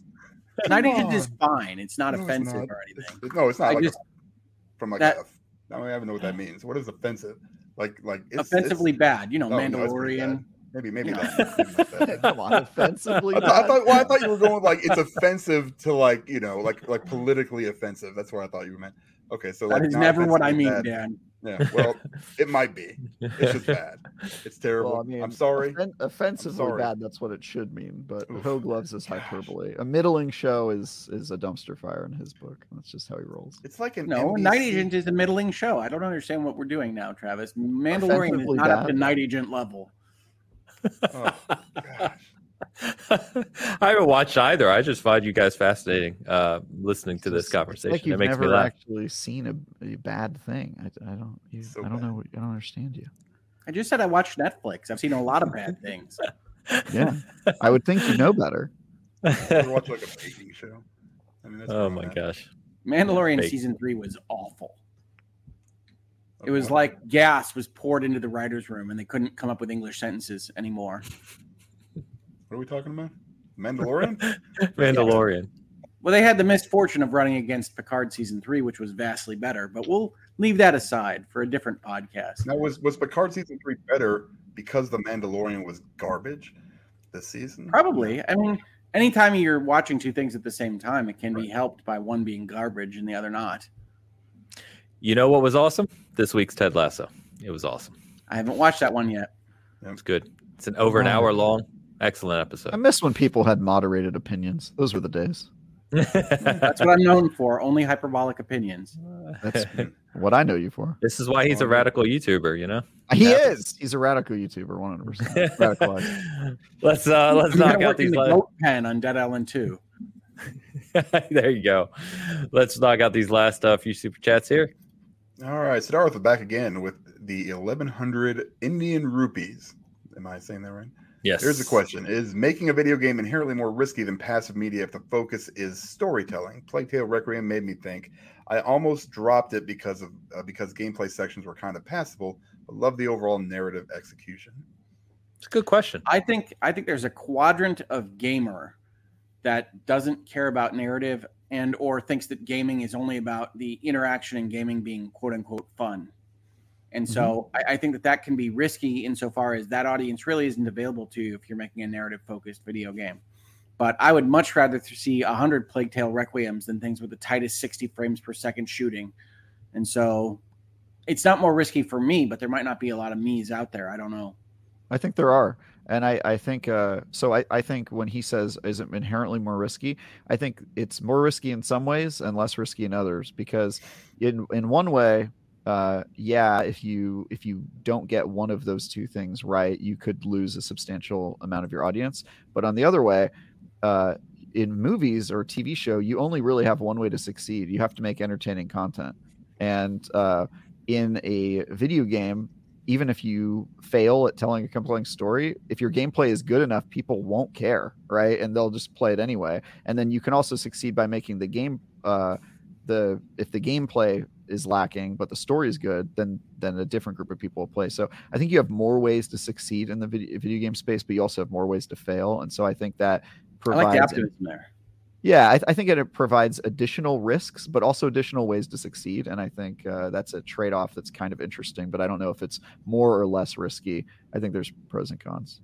Well, and I see the word uh, risky in a question like this, and I see cost, right? So, I mean, the one thing more costly. Bit, yeah, yeah. You're talking about a double A or triple A game experience, it's going to be more expensive than most of the things you can put on passively on a TV screen. If you're talking about an indie sure. game, obviously that's less risky. So, the cost of the experience is going to also determine your risk level. Yep. Yep. Yeah. I think Travis said it well. I was going to basically say the same. I think there's there's more inherent risk in a way, but there's also more ways to uh, to benefit uh, depending on your execution. So, well, I mean, we've seen plenty of examples of where a really non-gameplay focused game experience have been successful. In fact, uh, Hoeg has preached about immortality near endlessly on this show and the quality of it. Um, and I wouldn't it's not known for gameplay, right? Yeah, um, the is basically non-existent. But yeah, it, it's an interactive like experience. Survivor, which are just gameplay essentially, pure right? gameplay. Right. Yeah. yeah. So I think yeah, I, I, agree with, with the way Travis phrased. It. I think it phrased well. So good good question, uh, Siddharth, and thank you. Uh, Mariano Pampa in the house. Five dollar Pampa. Travis, have you checked out the new super duper update for Grounded? Also, everyone hit that like button on both channels You guys are the best. Fantastic. Thanks. Thank you, sir. I know. Uh, thank, thank you for the comments. I cannot speak on Grounded right now, but uh, I'm okay. glad to see you still playing it. One of many. Speak on the thing that's released, not future content.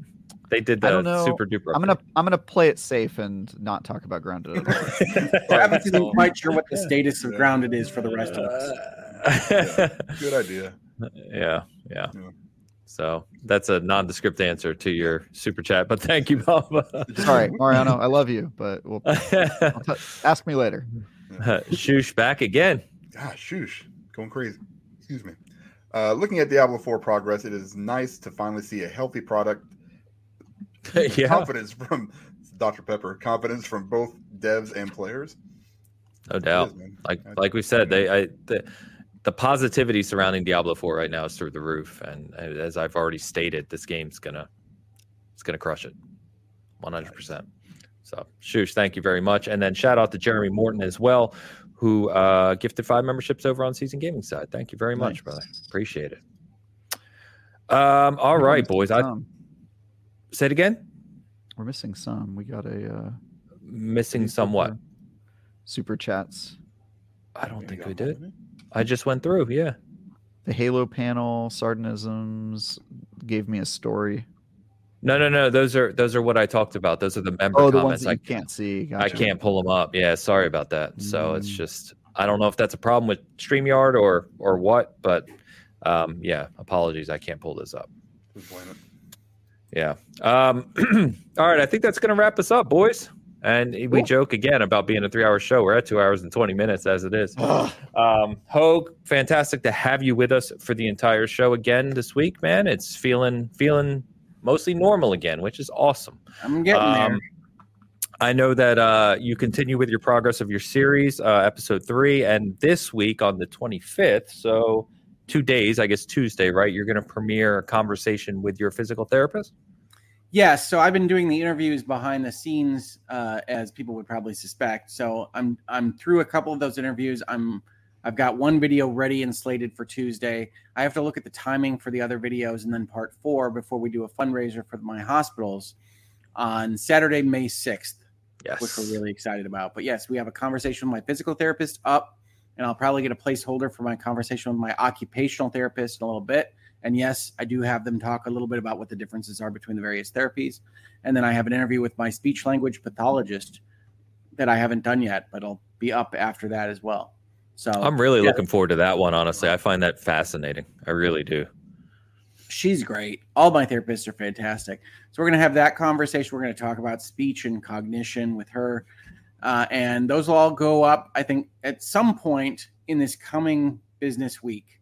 And then there'll Okay. be part four about outpatient and aftermath and what I'm dealing with and doctor's appointments and all those kinds of things the coming week. And then on that Saturday, we'll have the fundraiser. So a couple more weeks of stroke videos.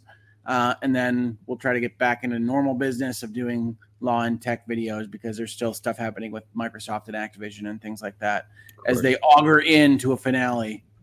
And Lawyers and Dragons back on May. What's it? 12th? Not 12th. May question mark question mark I believe is our current Okay. for Lawyers and Dragons. question mark. Question but mark. not, okay. May, not the 12th. no, no. May 12th is um Tears of the Kingdom. I don't know why that jumped in my head. Um, but Yeah, coming back soon. or Server Slam, which good luck to them on that one. Weird Server Slam is the same choice. day as Tears of the Kingdom. That's Yes, it Yes, is. it is. Twelve to Yes, fourteen. Bizarre, bizarre choice. But It's all right. Diablo takes precedence. Um, but oh, thank you, uh, no. Travis. What you got? Um, okay, first, Sardinism wants me to guess her uh, story, so I'm gonna scroll up and look for it. Um, okay, so it's a mouse, a city. Aha, okay. Um, uh, I didn't have parents and grew up in a library, so this is definitely the book, uh, the City Mouse and the Country Mouse, children's book that I have read. Um, got it, got it in one. That was easy. Um, yeah, so um, no idea what's happening. Here. what? I, I'm confident in my answer on that one. I, I that we one I can't actually judge got. you. We don't have the emojis, so yeah. Oh, okay. Yeah, it was like a mouse, a cityscape, a light bulb, and then some trees. And so I was like, all right, so- I'm gonna go with Brave Little Toaster. wrong, wrong. sir. I Um, like it. yeah. Uh, so uh, this week I've got. Wait, nope. But I like the guess. What? Really? Come on. I got that one. All right, fine. Um, All right. Uh, yeah. So uh, this week I've got the uh, Dead Island 2 review. Diablo 4 interview is up. Um, I'm writing some other stuff. How much can I talk about? Uh, I'm not working on a review right now, so I, I uh, I'm working on some other stuff. But uh, um, yeah, follow me on Twitter at Ty Guy Travis, and I don't I don't have a ton of stuff to promote this week except That's fine. It's already publicly available. yeah. So I want to talk about. Java asked a question about Hangouts and headlines and when it can come back. And I, I will say this I'm pretty close to being able to do live streams on my channel pretty soon, but I can't really bring back Hangouts and headlines, which was my morning show for those that don't know, until I'm done with rehab because rehab just bounces all over the days and different times a day and different days of the week. And so I just can't set up anything on a regular schedule until we get through that. And I'm at least doing rehab through the end of May. And I would guess the end of June. So it'll be a little bit. I'm sorry about that. No, it's a good update though. Um, really looking forward to the show on May 6th. Hope that's a big turnout. I hope everyone listening to us here, of course, turns out and make sure you share that out as well. Um, on the seasoned gaming side, uh, I had a few people reach out this week about Romancelvania. Uh, I had an absolutely ridiculous week uh, in my career work and some other things going on. I was on two shows yesterday, so I couldn't find a time to stream it. I will be back this week, though. We'll do stream number three. We'll get back to pumpkin patching it, and uh, we'll see where that takes us next. Uh, By the way, my my fiance is fascinated by your streams of um of Romancelvania because she is the foremost preeminent expert on all things dating sim, and you know so little about dating sims that it's sort of a uh, a case study for her on like she's studying a different civilization. She's like, you know, when you started getting gifts and you didn't know what to do with them, and she was like, oh my god, he doesn't even know like this really like common mechanic about data sims where you get a bunch of gifts and you have to figure out which one matches the person and that sort of stuff. So um she is she's in the Stardew Valley. yeah, she's very much enjoying your uh your um uh, you know insane kind of different gamer perspective on this on this series and it's been Okay. to watch her see it so. Okay. Yeah, I, uh, people have had a good time with it, uh, which is why I keep doing it because the game itself is, oof, it's nothing to write home about, but it, we are having fun with it regardless. Um, so I'll be back on that. And then, uh, of course, we've got uh, not only Jedi Survivor uh, coming this week, which we'll talk about next week. I'm sure that's going to be a big one for us to discuss because I think all four of us will be playing it. Um, but also, there's a, a little indie game um, that I'm very interested in that looks fantastic called The Last Case of Benedict Fox. Which Yeah. comes out this week. Uh, I might be reviewing that. I don't want. I obviously don't want to talk about anything right That's now. Game but Pass, um, right? it is launching on Game Pass the end of this week as well. Actually, Thursday, the day before Jedi. Um, so we'll talk about that next week as well. But stay tuned. I may have more on that um, by next Let's week. hope I can So- beat it in one day because once Jedi comes out, uh, yeah, yeah. So, um, but anyway, thank you, chat. You're awesome as always. Thank you for supporting both channels. All the same spiel we give here. You know, uh, supporting both channels, clicking that like on both sides, and just generally helping us. We hope uh, you had a good Sunday with us, audio listeners. Thank you as always. We saw a huge uptick in audio listeners like a week and a half ago, uh, for the past couple weeks, I should say, uh, which is cool. So, um, you know, thank you for that as well. If you do enjoy us on the audio side, please, like you do, the same equivalent to likes on YouTube, please uh, leave us a review on Spotify, Apple, you know, wherever you watch. It definitely helps a lot with the algorithm there. So we would appreciate that. But otherwise, hope everyone has a fantastic week. We will see you next Sunday, of course. And uh, thank you, as always, for hanging out with us. Until next week.